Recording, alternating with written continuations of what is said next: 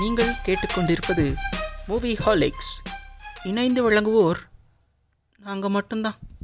Hello and welcome to movieholics இது உங்கள் பாலமாமா. இந்த எபிசோடும் நான் தான் ஹோஸ்ட் பண்ண போகிறேன் அண்ட் uh, போன எபிசோட ஹோஸ்ட் பண்ணதுக்கான உங்கள் ரெஸ்பான்ஸ் ரொம்ப ரொம்ப தேங்க்ஸ் நிறையா கமெண்ட்ஸ் அண்ட் ஃபீட்பேக்ஸ் வந்தது. அண்ட் அதை இந்த எபிசோடில் நான் சரி செஞ்சுக்க விரும்புகிறேன் அண்ட் uh, நம்ம டேரெக்டாக எபிசோட்குள்ளே போயிடுவோம் இது நம்ம சிக்ஸ்டீன்த் எபிசோட் நிறைய லிசன்ஸ் நிறைய போயிட்டு இருந்துச்சு அண்ட் ஆல்சோ ரீசெண்டாக எங்கள் பாட்காஸ்ட்டுக்கு தேர்ட்டி செகண்ட் ஆப்பிள் பாட்காஸ்ட்டில் அப்படின்ற மாதிரி எங்களுக்கு ஒரு ரேட்டிங் கிடச்சிது. And thank you to everyone who made it possible எங்கள் லிசனர்ஸ்க்கு ரொம்ப ரொம்ப நன்றி. ஸோ அதை தொடர்ந்து இந்த பதினாறாவது எபிசோடில் என்ன பேச போகிறோம் அப்படின்னு பார்த்தீங்கன்னா விஷுவல் ஸ்டோரி டெல்லிங் ஸோ இதை பற்றி பேசுகிறதுக்கு முன்னாடி நம்ம இங்கே யார் யாரெல்லாம் நம்ம இனி கெஸ்ட்டுன்றதை நம்ம இன்ட்ரடியூஸ் பண்ணிடுவோம் ஸோ முதல்ல நம்ம நிமலன். அஹ் நிமலன் பார்த்தீங்கன்னா அவர் ஆக்சுவலி சினிமாட்டோகிராஃபி படிச்சிருக்காரு அண்ட் என்ன சொல்ல நிறைய ஷார்ட் ஃபிலிம்ஸ் ஒர்க் பண்ணி இப்போ சினிமாவுக்கும் ட்ரை பண்ணிருக்காரு. ஸோ வணக்கம் Nimalan. Hi hi bro hi வணக்கம். அண்ட் நம்ம பாட்காஸ்டோட பிரேம்ஜி எந்த பாட்காஸ்ட் இருந்தாலும் வாடா அப்படின்னு கூப்பிட்டா உடனே வந்துடுற ஒரு ஆளு கேஎஸ் வணக்கம் கேஎஸ் வணக்கம். பிரேம்ஜி அவனே. ஓகே எனக்கு ஞாபகம் வருது குறுக்கு சாஸ்திரா தான். ரொம்ப நாள் கழிச்சு இன்னைக்கு இந்த நம்ம பாட்காஸ்ட்ல கலந்துட்டு இருக்காப்ல அதாவது ஆரம்பம் சில எபிசோட்ஸ்ல வந்திருந்தாரு. அப்புறம் ரொம்ப நாள் கழிச்சு இன்னைக்கு தான் அவரோட பிஸி ஷெடியூலை தாண்டி இன்னைக்கு தான் நம்ம கூட கலந்துக்கிறதுக்கு அவருக்கு டைம் இருந்ததுன்னு சொல்லி வந்திருக்காப்ல ஸோ வணக்கம் மாண்டி யூஎஸ் மாண்டி வணக்கம். வணக்கம் வணக்கம் வணக்கம். அதாவது இப்போ கேஎஸ்க்கு ரொம்ப டஃப் கொடுத்துட்டு இருக்கிற ஒரு ஆளு. கிட்டத்தட்ட கடந்த ஒரு நாலஞ்சு எபிசோட அவர் வந்துகிட்டே இருக்காப்ல கிட்ட இன்னும் ஒரு நானூறு நாலஞ்சு எபிசோடு பண்ணா அவரையும் நம்ம பிரேம்ஜின்னு கூப்பிட்டுறலாம். வணக்கம் ராம். ஆ, வணக்கம் வணக்கம் தெரியுது.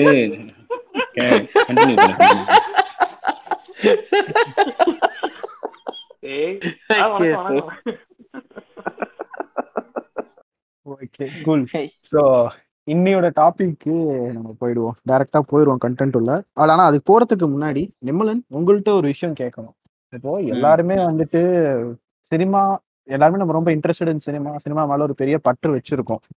ஸோ. நீங்க சினிமாட்டோகிராஃபிஸ் பர்டிகுலரா வந்து எடுத்திருக்கீங்க அண்ட் சினிமாட்டோகிராஃபியை படிச்சிருக்கீங்க வந்திருக்கீங்க. மற்ற ஆஸ்பெக்ட்ஸை தாண்டி வை சினிமாட்டோகிராஃபி ஏன் அந்த சினிமாட்டோகிராஃபின்னு படிக்கணும்னு உங்களுக்கு தோணுச்சு? எது உங்களுக்கு வந்து ஒரு இதுவா இருக்கு? அப்படின்னு இல்ல ப்ரோ அதாவது பாத்தீங்கன்னா எனக்கு சினிமா தான் பிடிக்கும். சின்ன வயசுல இருந்தே லைக் சினிமா தான் நிறைய விஷயம் கத்து கொடுத்துச்சு. அப்படின்றப்போ முதல்ல சரி சினிமானா என்ன எடிட்டிங்னா லைக் முதல்ல எனக்கு டைரக்ஷன் பண்ணணும் தான் ஆசை லைக் ஒரு கதை எழுதி அதை ஸ்க்ரீன்ல காட்டணும் அப்படின்ட்டு. ஓகே அப்புறம் தான் தெரிஞ்சது டைரக்ஷன் பண்றது ஒரு மிகப்பெரிய ஒரு காண்டான ஒரு வேலை. லைக் காலேஜ் படிக்கும் போது லைக் எல்லாரையும் கூட்டி அவனுக்கு ஒருத்தர் ஒரு ஒருத்தனுக்கு ஒன்று கத்து கொடுத்து அதை எடிட்டிங் பண்ணுவோம் இதான் கேமரான்னு சொல்லி அது ஒரு பெரிய அதே ஒரு பெரிய ப்ராசஸா இருந்துச்சு. அதுக்கப்புறம் அது அப்படி படம் பண்றப்பவே நான் கேமரா முன்னாடியே கேமரா யூஸ் பண்ண தெரியும். ஸோ அதுக்கப்புறம் தான் சினிமாட்டோ நான் ம- மத்த ப்ராஜெக்ட்ஸ்லாம் சினிமாட்டோ பண்ண ஆரம்பிச்சேன். அப்படியே. சினிமாட்டோ பண்றப்பவே எடிட்டிங்கும் தெரியும். அப்படியே கத்துக்கிட்டேன் சைடில் போஸ்ட்ல உட்காந்து ஸோ எனக்கு இப்போ எடிட்டிங். பண்றதுக்கு வந்து அந்த நேக்கு இருந்தா போதும். லைக் எது தேவை எது தேவையில்ல. இப்போ விஷுவல் ஸ்டூடிங் தெரிஞ்ச எடிட்டிங் கட் பண்றது கட் பண்ணிடலாம் உட்காந்து அதுக்கு வந்து நம்ம கிளாஸ் போய் கத்துக்கணும்னு அவசியம் இல்லை. ஆனா கேமரான்றது பாத்தீங்கன்னா நிறைய அட்வான்ஸ் ஆகிட்டே இருக்கும் கேமரா பொறுத்த வரைக்கும். அதுல நிறைய அதுல பிசிக்ஸ் இருக்கு. முக்கியமா கேமரால பிசிக்ஸ் இருக்கு. புரியுதா? லைக். சென்சார்னு ஒரு கான்செப்ட் இருக்கு. அந்த சென்சார் என்ன? போட்டோ சைட்ஸ் என்ன? அது ஏன் கலர் இப்படி எடுக்குது? ஸோ மெயினா அதனால தான் அதுக்கு போனேன். லைக் கேமரா கத்துக்குவோம். அது கத்துக்கிட்டா லைக் நம்ம கலர் சயின்ஸ் நிறைய தெரிஞ்சுக்கும். அதனால மெயினா அதுக்கு தான் போனேன். லைக் கேமரானா என்ன? அது எப்படி இவ்வளோ எவால்வ் ஆச்சு? அந்த கேமராவோட சயின்ஸ் என்னன்னு தெரிஞ்சுக்க தான் போனேன். அது போனதுக்கு அப்புறம் தான் எனக்கு ஆக்சுவலா நான் சினிமா கேமரா கத்துக்க போய் தான் நான் சினிமா நிறைய கத்துக்கிட்டேன். ஓகே ஓகே ஸோ பேசிக்கா வந்துட்டு டைரக்டர் மேல ஒரு காண்டு அது வந்து எல்லாருக்கும் சொல்லி புரிய வச்சுன்றதோட இது உங்களுக்கு ரொம்ப இன்ட்ரெஸ்டிங்கா இருந்துச்சு அப்படின்ற மாதிரி சொல்றீங்க. காண்டுன்றத விட அது எனக்கான ஃபீல்டு இல்லைன்னு இப்போ எக்ஸ்ப்ளோர் பண்றோம்ல சினிமா நமக்கு பிடிச்சிரும். ஆனா நமக்கான ஒரு என்ன நமக்கான இது நம்ம தேடும் போது டைரக்ஷன் தான் எனக்கான இதுன்னு தெரிஞ்சு போனேன். பட் அது வந்து என்னால- என்னால என்னால ஈஸியா என்ன சொல்றது கன்வின்ஸ் ஆயிடுவேன். ஓகே இது ஓகே இது போதும் இது போதும் அப்படின்னு. ஸோ அதுவே அதுவே எனக்கு கொஞ்சம் டவுனா தான் இருந்துச்சுன்னா இப்படி கன்வின்ஸ் ஆயிடுறமே தப்பா இருக்குன்னு சொல்லிட்டு தான் நான் கேமரா மற்றபடி பிஹைண்ட் த ஸ்க்ரீன் எதுனாலும் நான் பண்ண ரெடியா தான் இருக்கேன். டைரக்ஷனா இருக்கட்டும் கேமரா எடிட்டிங்கா இருக்கட்டும் எதா இருந்தாலுமே திருப்தியா உட்காந்து செய்யலாம் பட் அதுதான்.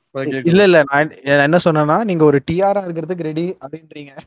எல்லா அது தப்பு தப்பு ப்ரோ அப்படி இல்ல அப்படி இல்ல ப்ரோ ஒரு படத்துல ஒரு விஷயம் தான் பண்ணுவேன்னு சொல்றேன். இப்போ இந்த படத்துல. கேமரா பண்றேன்னா இன்னொரு படத்துல எடிட்டிங் பண்ணுவேன்னு சொல்றேன். ஒரே படத்துல எல்லாம் எல்லாம் பண்றதெல்லாம் காண்டு ப்ரோ லைக் ஒரு சினிமானா எல்லாமே கலந்துருக்கணும் ப்ரோ எல்லாரோட ஐடியாவும் இருக்கணும். அப்பதான் அது கொஞ்சம் என்ன சொல்றது மூணாவா இல்லாம பாலினாமிய பாலியா இருக்கும். மல்டி ஐடியாஸா இருக்கும். மல்டி மல்டி இன்புட்ஸ் இருக்கும். ஒரே இன்புட்டா இருந்தா படம் போர் அடிச்சிரும். மோனோவா மோன் தெரிஞ்சிரும். எனக்கு ஒரு கட்டத்துக்கு மேல அது மோனோவா இருக்குன்னு தெரிஞ்சிரும். புரியுது புரியுது புரியுது. சூப்பர். சூப்பர். ஏன்னா சினிமா முக்கியமா சினிமால எல்லாத்த எல்லாரோட ஐடியாலஜியும் இருக்கணும். அப்பதான் அதை பார்க்க நல்லா இருக்கும். Super super super. Super bro so நம்ம ஓகே டைரக்டா நம்ம எபிசோடுக்குள்ள போயிடுவோம் ஸோ. விஷுவல் ஸ்டோரி டெல்லிங் அப்படின்னு நம்ம பார்த்தோம்னா எனக்கு அதாவது நான் வந்து பெருசா எனக்கு கேமரா சினிமாட்டோகிராஃபி எப்படி தெரியாது. ஒரு லேமேன் டேர்ம்ஸ்ல நான் பார்க்குறப்போ எனக்கு தெரிஞ்சதை நான் சொல்றேன். ஸோ எப்படி நான் இதை பார்க்குறேன்னா நம்ம கிட்ட ஃபர்ஸ்ட் கம்யூனிகேட் பண்ற ஒரு விஷயம் இதுதான். அந்த பிக்சர் அந்த வீடியோ தான் நம்மள்ட்ட முதல்ல பார்க்குறது அதாவது டைரக்ஷன் இப்படி பண்ணியிருக்காப்புல எடிட்டிங் இப்படி பண்ணியிருக்காப்புல அதெல்லாம் தாண்டி முதல்ல ஆடியன்ஸ் கிட்ட கம்யூனிகேட் பண்ற ஒரு விஷயம் அந்த இமேஜ் தான் அந்த மூவிங் இமேஜ் அதுதான் நான் அப்படி பார்க்குறேன் அண்ட் எனக்கு புரிஞ்ச வரைக்கும் நான் இதை எப்படி பார்க்குறேன்னா இப்போ ஒரு படம் படத்தை வந்து ஆஃப்டர் இஸ் ப்ராடக்ட் இப்போ வந்து ஒரு கமர்ஷியல் ப்ராடக்ட் தான் அது. ஒரு படம்ன்றது ஒரு கமர்ஷியல் ப்ராடக்ட் அதில் வந்து இருக்கிற இன்க்ரீடியன்ஸ்லாம் தான் வந்து இன்க்ரீடியன்ஸ் இது பண்ணி மிக்ஸ் பண்ணி கொண்டு வரது direction screenplay writing acting எல்லாம் வந்துருது. நான் சினிமாட்டோகிராஃபி நான் எப்படி பார்க்குறேன்னா I mean I might be wrong நான் என்னுடைய புரிதலை சொல்கிறேன் இது வந்து பேக்கேஜிங்காக நான் பார்க்குறேன் ஒரு ப்ராடக்ட்டுக்கு ஒரு பேக்கேஜிங் கொடுக்குது சினிமாட்டோகிராஃபி அப்படின்ற மாதிரி தான் நான் பார்க்குறேன் ஏன்னா இப்போ நம்ம ஒரு பொருளே கடையில் போய் வாங்குறோம்னா அதோட ஒரு பேக்கேஜிங் ஒன்று இருக்குது. ஸோ அதுதான் நான் வந்து இதோட ஒரு ஒரு அனாலஜின்னு சொல்லலாமே. நான் அப்படிதான் நான் இதை பார்க்குறேன் ஐ மைட் பி ராங் இதில் எங்கள் சினிமாட்டோகிராஃபி தெரிஞ்சவங்க நிறைய பேர் இருக்காங்க. ஒருவேளை நான் தப்பாக இருந்தால் தப்புன்னு சொல்லுங்கள் பட் ஆனால் என்னை பொறுத்த வரைக்கும் சினிமாட்டோகிராஃபின்றது நான் இது ஒரு பேக்கேஜிங் ஒரு படத்துக்கான பேக்கேஜிங்காக தான் பார்க்குறேன். ஸோ நம்ம இன்னைக்கு வந்து அந்த சினிமாட்டோகிராஃபி அந்த விஷுவல் ஸ்டோரி டெல்லிங்கை பற்றி தான் நம்ம இன்னைக்கு ஃபுல்லாக பேசலான்னு எடுத்திருக்கோம். அண்டு நம்ம கூட பேசுறதுக்கு நிறையா தெரிஞ்ச ஆட்கள் என்ன மாதிரி லேமானா இருக்கிற ஆட்களுமே இருக்காங்க. ஸோ நம்ம டேரெக்டாக எபிசோட்குள்ளே போயிடுவோம் ஸோ இன்னைக்கு நம்மளோட முதல் பாயிண்ட் ஆஃப் டிஸ்கஷன் வந்து என்னன்னு பார்த்தீங்கன்னா விஷுவல் ஸ்டோரி டெல்லிங் அப்படின்னு நம்ம பார்க்குறோம். விஷுவல் ஸ்டோரி டெல்லிங் அப்படின்னு நம்ம பார்க்குறப்போ அது எப்படி இந்த நூறு வருஷத்துல எப்படி இது இருந்திருக்கு? அதாவது தமிழ் சினிமா மட்டும் இல்லாம உலக சினிமா எல்லாத்துலயுமே இந்த நூறு வருஷத்துல இதனுடைய ட்ரெண்டுகள் எப்படி இருந்திருக்கு? அப்படின்றத நம்ம பார்க்கலாம். ஸோ முதல்ல மேண்டி நீங்க சொல்லுங்க. என்ன மாதிரிலாம் இந்த நூறு வருஷத்துல விஷுவல் ஸ்டோரி டெல்லிங் நீங்க பார்த்திருக்கீங்க? முதல்ல விஷுவல் ஸ்டோரி டெல்லிங்னா என்னன்னு நீங்க நினைக்கிறீங்க? அதாவது ஒரு ஒரு ஒரு ஷார்ட் ஏன்னா ஒரு ஒரு ஒரு சீன் இருக்கு அப்படின்னா அதை எப்படி விஷுவலா ஆடியன்ஸுக்கு ப்ரெசென்ட் பண்றாங்க அப்படிங்கறத தான் நான் வந்து ஒரு விஷுவல் ஸ்டோரி டெல்லிங்காக பார்க்குறேன். டயலாக்ஸ் மட்டுமே இல்லாம டயலாக்ஸ் அதை வச்சு மட்டுமே கம்யூனிகேட் பண்ணாம ஆடியன்ஸுக்கு விஷுவலா விஷுவலா ஒரு விஷயத்த வந்து காமிச்சு டயலாகே இல்லாம புரிய வைக்கிறது அப்படிங்கிறத நான் ஒரு விஷுவல் ஸ்டோரி டெல்லிங்கா பார்க்குறேன். அது வந்து ஒரு சின்ன சின்ன எலமெண்ட்ஸா இருக்கலாம். சில நேரம் வந்து மெட்டாஃபரிக்கலாக வந்து காமிப்பாங்க. இப்போ பழைய தமிழ் சினிமாலாம் பார்த்துக்கிட்டீங்க அப்படின்னா மெட்டாஃபரிக்கலாக ஒரு எலமெண்ட்டை மட்டும் எடுத்து காமிப்பாங்க. அந்த மாதிரி கூட இருக்கலாம். அப்படி அது அது மட்டும் இல்லாம நான் சொன்ன மாதிரி ஒரு ஒரு ஒரு ஒரு ஃப்ரேம் ஒரு ஃப்ரேம்ல எடுத்துக்கிட்டாங்க அப்படின்னா அந்த ஃப்ரேம்ல என்னெல்லாம் இன்க்ளூட் பண்ணணும். அது எதனால அந்த இடத்துல இன்க்ளூட் பண்ணியிருக்காங்க அந்த பொசிஷனிங் ஒரு ஒரு ஃப்ரேம்ல வந்து எந்த இடத்துல பொசிஷன் பண்ணா அது எப்படி ஆடியன்ஸை போய் ரீச் ஆகும்? ஆடியன்ஸ்க்கு எப்படி அது இன்டர்பிரட் ஆகும்? அப்படின்றது எல்லாமே தான் வந்து விஷுவல் ஸ்டோரி டெல்லிங் இப்போ இது வரைக்கும் சினிமா தோன்றுனதுல இருந்து இப்போ வரைக்கும் பாத்தீங்கன்னா டிஃப்ரெண்ட் ஃபார்ம்ஸ்ல வந்து அது இவால்வ் ஆயிருக்கு. முதல்லலாம் முதல்ல எல்லாம் வந்து டயலாகே இல்லாம பேசும் படம் அப்படின்ற மாதிரி தான் வந்து சினிமாலாம் வந்துட்டு அதுக்கப்புறம் டயலாக் வந்ததுக்கப்புறம் ரொம்ப டயலாக்லேயே ரிலே ஆயிட்டாங்க டேரக்டர்ஸ் அப்படின்ற மாதிரி எனக்கு தமிழ் படங்கள் நிறைய பார்க்கும்போது எனக்கு தோணியிருக்கு மற்ற லாங்குவேஜ் விடுங்க தமிழ் படத்துல வந்து பார்க்கும்போதெல்லாம் பார்த்தீங்கன்னா டயலாக் வச்சு எல்லாத்தையும் வந்து கம்யூனிகேட் பண்ண நினைக்கிறாங்க டேரக்டர்ஸ் ஸ்பூன் ஃபீடிங் நிறைய ஆடியன்ஸுக்கு ஸ்பூன் அதான், ஃபீடிங் அதேதான். ஸ்பூன் ஃபீட் பண்ற மாதிரி. ஸோ நிறைய பழைய Tamil movies like nineteen sixties seventies black and white காலத்துலலாம் வரும்போது ஒரு விஷயத்த வந்து கன்வே பண்றாங்க அப்படின்னா அந்த ஒரு கேரக்டர் வந்து அது இன்னொரு கேரக்டர்கிட்ட சொல்லும். அது சொல்றது வந்து தேவையே இல்லை அப்படின்ற மாதிரி இருக்கும். நீங்க நம்- நம்ம இப்ப பார்க்கும்போது தெரியும். இது வந்து நீங்க ஃப்ரேம்லேயே காமிச்சிருக்கலாம் அப்படின்ற மாதிரி. அப்படி ஸ்பூன் ஃபீட் பண்ணிட்டு ஒரு சில டேரக்டர்ஸ் வந்து அதில் வந்து எக்ஸெப்ஷன் ஒரு ஒரு ஃப்ரேமை வைக்கிறோம் அப்படின்றதுல அதில் வந்து இப்படிதான் இருக்கணும் அப்படின்னு ரொம்ப பர்ஃபெக்டாக யோசிக்கிற ஒரு சில டேரக்டர்ஸ் பார்த்தீங்கன்னா கே. பாலச்சந்தர் பாலு மகேந்திரா பாலு மகேந்திரா வந்து அவரே ஒரு சினிமாட்டோகிராஃபர் அப்படிங்கிறனால அவர் ஒவ்வொரு ஃப்ரேமும் வந்து அப்படியே பக்காவாக அப்படியே செதுக்கியிருப்பாரு. எல்லா எல்லா மூவிஸ்லையும் கே. பாலச்சந்திரம் அதே மாதிரி தான் ஒரு ஒரு ஆள் இந்த இடத்துல ஏன் இங்க இருக்கணும்? இந்த இப்போ ஒரு ஒரு ஒரு ஃப்ரேம்னு எடுத்துக்கிட்டிங்கன்னா அந்த ஃப்ரேம்ல சென்டர்ல வச்சா அதுக்கு ஒரு மீனிங் இதே பேக்ட்ராப்ல வச்சா அதுக்கு வேற மீனிங் இவர் நிமலன் கூட அதை பத்தி நிறையா சொல்லுவார். எனக்கு அவ்வளோ ரொம்ப டெக்னிக்கலாக தெரியும். நான் எனக்கு ஓரளவுக்கு தெரிஞ்சது மட்டும் ஸோ அதெல்லாம் ரொம்ப பார்த்து கச்சிதமாக பண்ணுறது வந்து கே பாலச்சந்தர் பால் மகேந்திரா. அதுக்கப்புறம் வந்தது வந்து நான் பார்த்தது வந்து மணிரத்னம். மணிரத்னம் பார்த்தீங்கன்னா அவரோட ஒவ்வொரு ஃப்ரேம்லையும் அந்த அந்த கலர் டோன் நான் சொல்றது வந்து சிவப்பு கலர்ல போட்டா கோவம் பச்சை கலர்ல போட்டா கிரீடி அப்படின்னு இந்த செல்வராகவன் இன்டென்சிஃபைஸ் ஆ ஆமா ஆமா அதெல்லாம் கிடையாது. நான் அந்த மாதிரி சொல்லல. பட் ஒரு ஒரு ஃப்ரேம்ல இவ்வளோ கலர் இன்டென்சிட்டி இருக்கணும் இந்த கலர் கிரேடியன்ட்ல இருக்கணும் அப்படின்றது வந்து அவர் மணிரத்னம் பார்த்து பார்த்து அந்த ஒவ்வொரு ஃப்ரேமையும் ஃப்ராக்மெண்ட்டா பிரிச்சு அந்த இதுல இந்த டோன்ல தான் அந்த ஃப்ரேம் இருக்கணும் அப்படின்றது. ஸோ அதனால தான் அதனால தானே என்னமோ நம்மளோட நம்ம மணிரத்னம் படத்தெல்லாம் பார்த்தோம் அப்படின்னா அதுல ஒரு ஸ்பெஷல் ஒரு ஒரு எஃபெக்ட் நம்மளுக்கு தெரியும். ஒரு ஒரு இம்பாக்ட் இருக்கும் அந்த சினிமாட்டோகிராஃபில இல்ல எனக்கு ஒரு டவுட் இல்ல ம- மன்னிக்கணும் மடிக்கிறதுக்கு மன்னிக்கணும். இது வந்து நீங்க. மணிரத்னம் பண்ணாருன்னு சொல்றீங்களா? இல்ல இது அவரோட சினிமாட்டோகிராஃபரோட ஒர்க்கா இருக்கும்ன்றீங்களா? எந்த அளவுக்கு மணிரத்னமோட இன்புட் இருக்கும்னு நீங்க நினைக்கிறீங்க? எனக்கு எவ்வளவு தூரம் மணிரத்னம் இன்புட் இருக்கும்ன்றது வந்து அவ்வளவு கிளியரா தெரியல. ஆனா இப்போ இப்போ மணிரத்னம் மெயினா யூஸ் பண்ணியிருக்கிறது பாத்தீங்கன்னா சந்தோஷ் சிவன் பிசி ஸ்ரீராம். ரெண்டு பேர்த்தையும் தான் வந்து அதிகமா அவரோட மூவிஸ்ல வந்து எம்ப்ளாய் பண்ணியிருக்காரு இதே சந்தோஷ் சிவன் அண்ட் பிசி ஸ்ரீராம் வந்து மற்ற படங்களும் எடுத்திருக்காங்க. மற்ற படங்களுக்கும் சினிமாட்டோகிராஃபி பண்ணியிருக்காங்க. ஆனா இந்த அளவுக்கு ஒரு ஒரு ஸ்பெஷாலிட்டி இப்ப இப்ப சிம்பிள் நம்ம இதை பத்தி முன்னாடி பேசியிருக்கோம். ஏஆர் ரஹ்மான் வந்து சங்கர் படத்துக்குனா ஒரு மாதிரி போடுவாரு. முருகதாஸ் படத்துக்குனா ஒரு மாதிரி போடுவார் இல்லையா?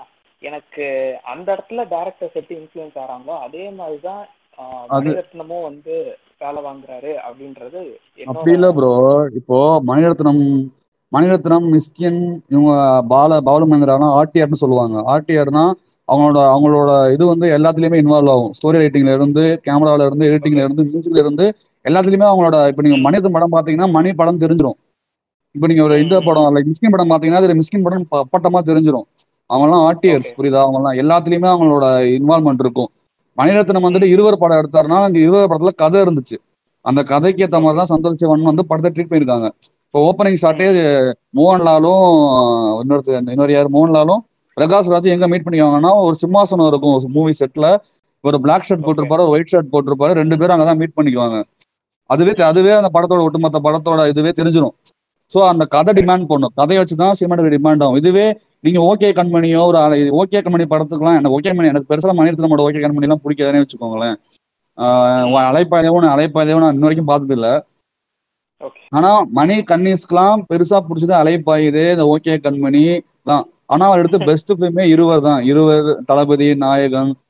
அதெல்லாம் விட்டுட்டு இவனுங்க ஓகே கண்மணியும் அலைப்பாதையுமே அது மணிரத்னமே கேட்டா அது பாவம் ஃபீல் பண்ணுவாரு. ஏன்டா அப்படி ஒரு படம் பண்ணி வச்சிருக்கேன்? அதெல்லாம் விட்டுட்டு இதை பத்தி இது பண்ணு. அவருக்கே பாவம் காசு இல்லைன்னா அந்த மாதிரி படம் பண்ணிடுவாரு போல. ரோம்காம் ஒரு ரோம்காம் எடுத்து போட்டு. ஆனா அதை மாட்டிட்டாருல இப்போ இந்த படத்துல? காற்று வெளியிடையில. அது கிளிக் ஆகாது ப்ரோ அவ்வளவுதான். நான் இப்போ இல்ல இல்ல மணி இப்போ மணிரத்னம் படத்துல ஒரு படம் வந்துச்சுல லைக் ரேவதி கார்த்திக். அந்த மௌனராகம். படம் பாத்தீங்கன்னா டிவோர்ஸ் டிவோர்ஸ் அந்த அந்த அந்த கால அந்த காலகட்டத்துல டிவோர்ஸ் பேசின படம் லைக் அப்ப டிவோர்ஸ்லாம் ட்ரெண்ட் ஆயிட்டு இருந்துச்சு. அப்ப டிவோர்ஸ் டூ தௌசண்ட்ஸ் அதை வச்சு படம் பண்ணோம். பார்த்தோம் எல்லாருமே சொல்றது அதான் லைக் எதுக்குன்னே தெரியலடா. இன்னும் இதுலயும் அதான் படம் பார்க்காம சொல்லுவாரு பட் அதான் சொல்றேன்.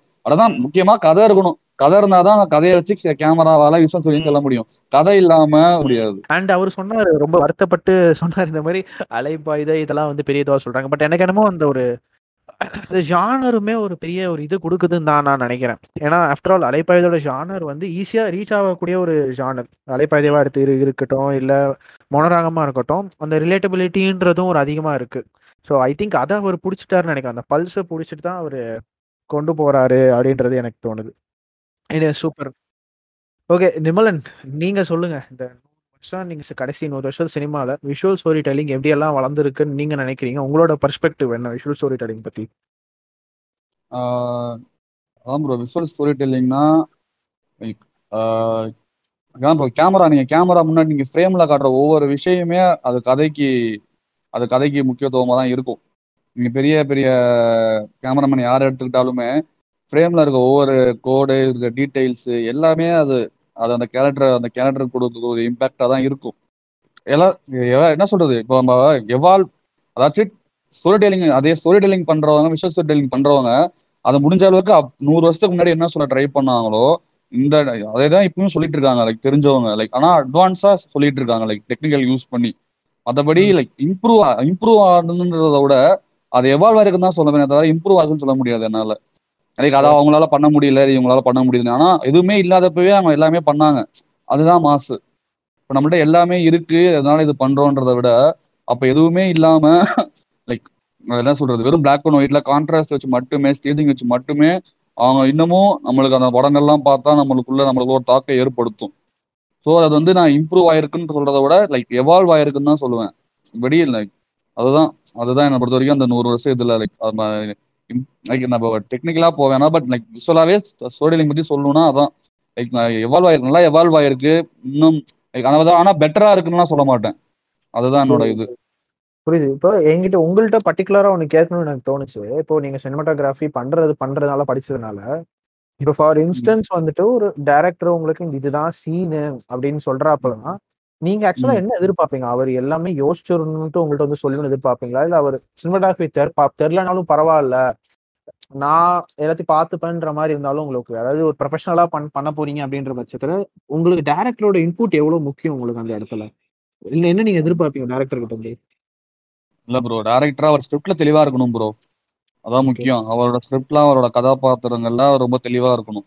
அப்படி தெளிவா இருந்தாலே நம்ம அது தெளிவா இருந்தாலே போதும். மற்றபடி அவர் இன்வால்வ் ஆகணுன்றதெல்லாம் அவசியம் இல்லை. லைக் அவர் அவர் சொல்ற அவர் இன்வால்மெண்ட் வச்சே நம்ம அவர் இன்வால்மெண்ட் இருந்த இருந்ததை வச்சே தான் நம்ம நம்ம அழகா சார்டிவிஷன் பண்ணலாம். எங்க வைடு வைக்கலாம் எங்க க்ளோஸ் வைக்கலாம் எப்படி எப்படி பண்ணா எப்படி எப்படி ரீச் ஆகும் எப்படி வச்சா எப்படி ஸ்டோரி சொல்ல முடியும். லைக் இப்படிதான் இதெல்லாம் இல்லை இது வேணாலும் அதான் முக்கியமா இன்வால்வ் இன்வால்வ் பண்ணா நல்லா தான் இருக்கும். டிஸ்கஸ் பண்ணா நல்லா தான் இருக்கும். அதான் முக்கியமா அவங்க ஸ்கிரிப்ட்ல ஸ்ட்ராங்கா இருக்கணும்.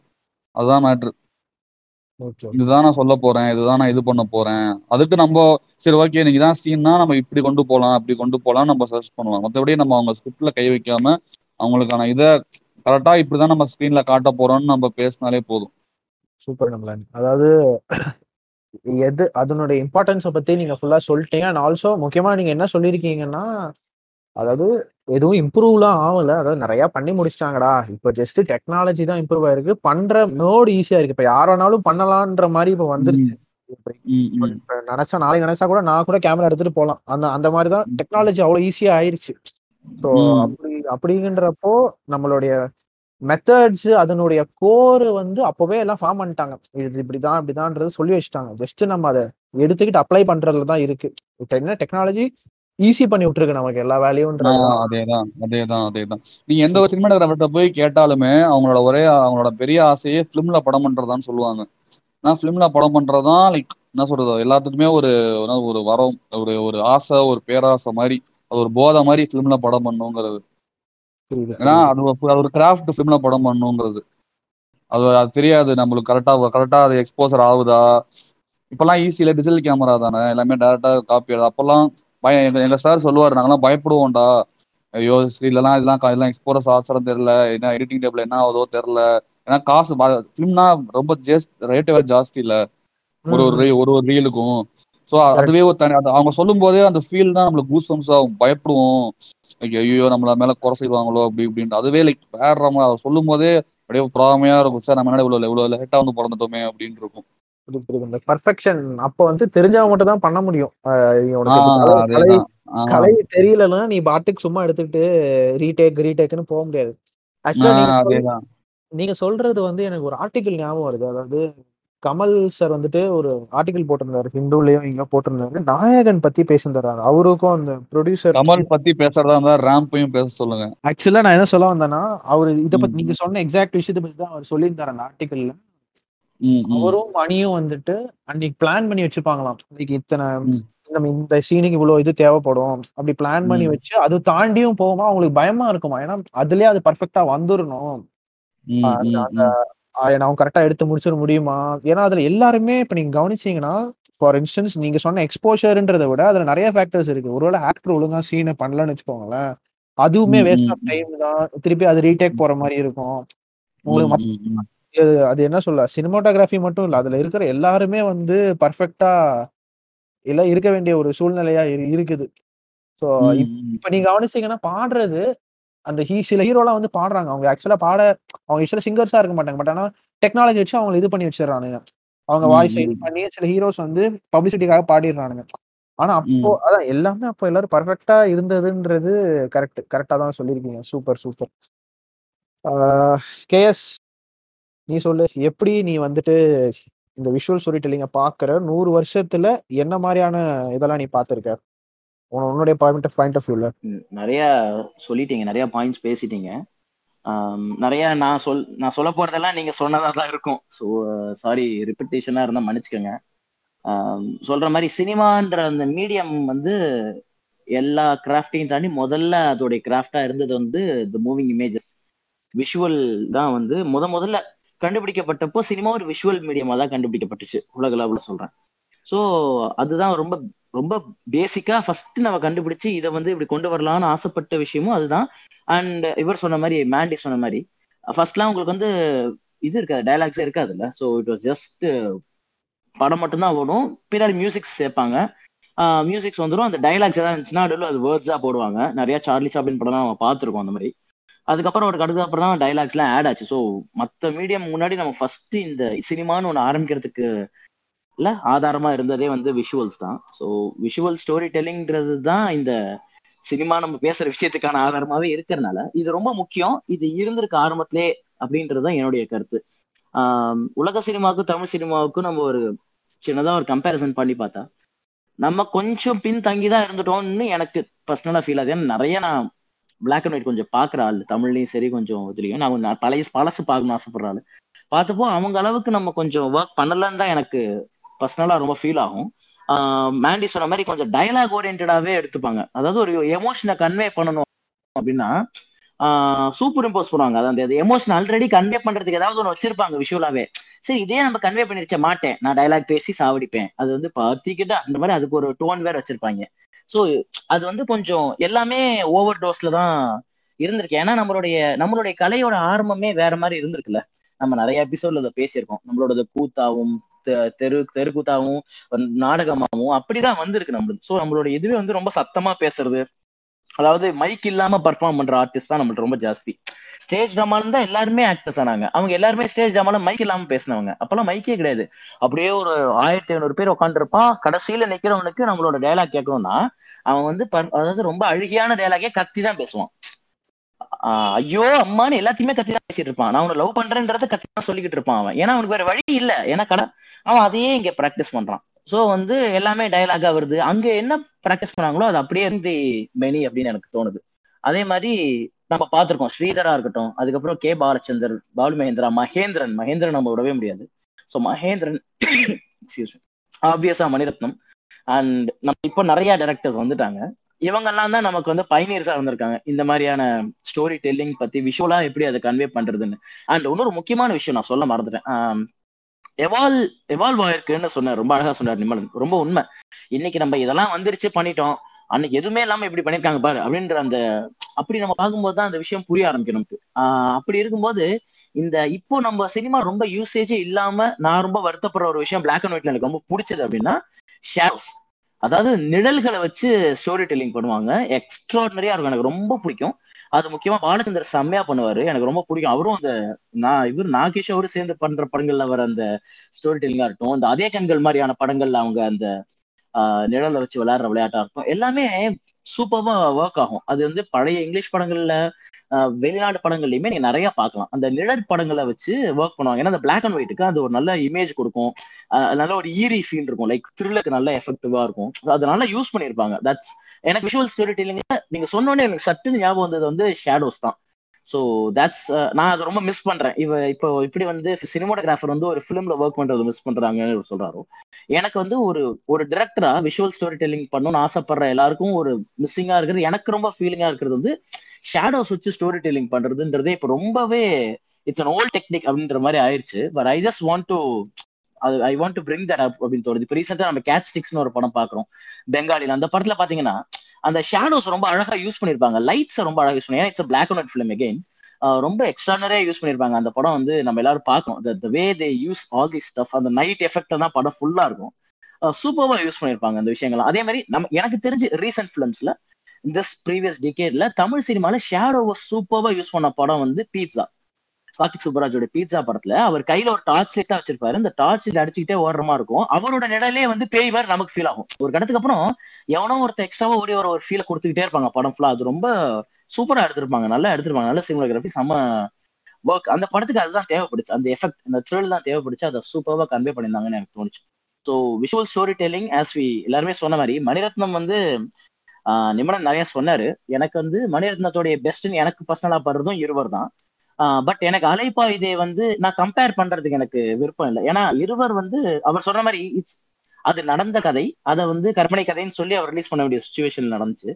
But it's it's more of a political drama and it's இது வந்து ஒரு ரொமான்டிக் ஃபிலிம்ல ரொமான்டிக் ட்ராமாக்குள்ள வருது.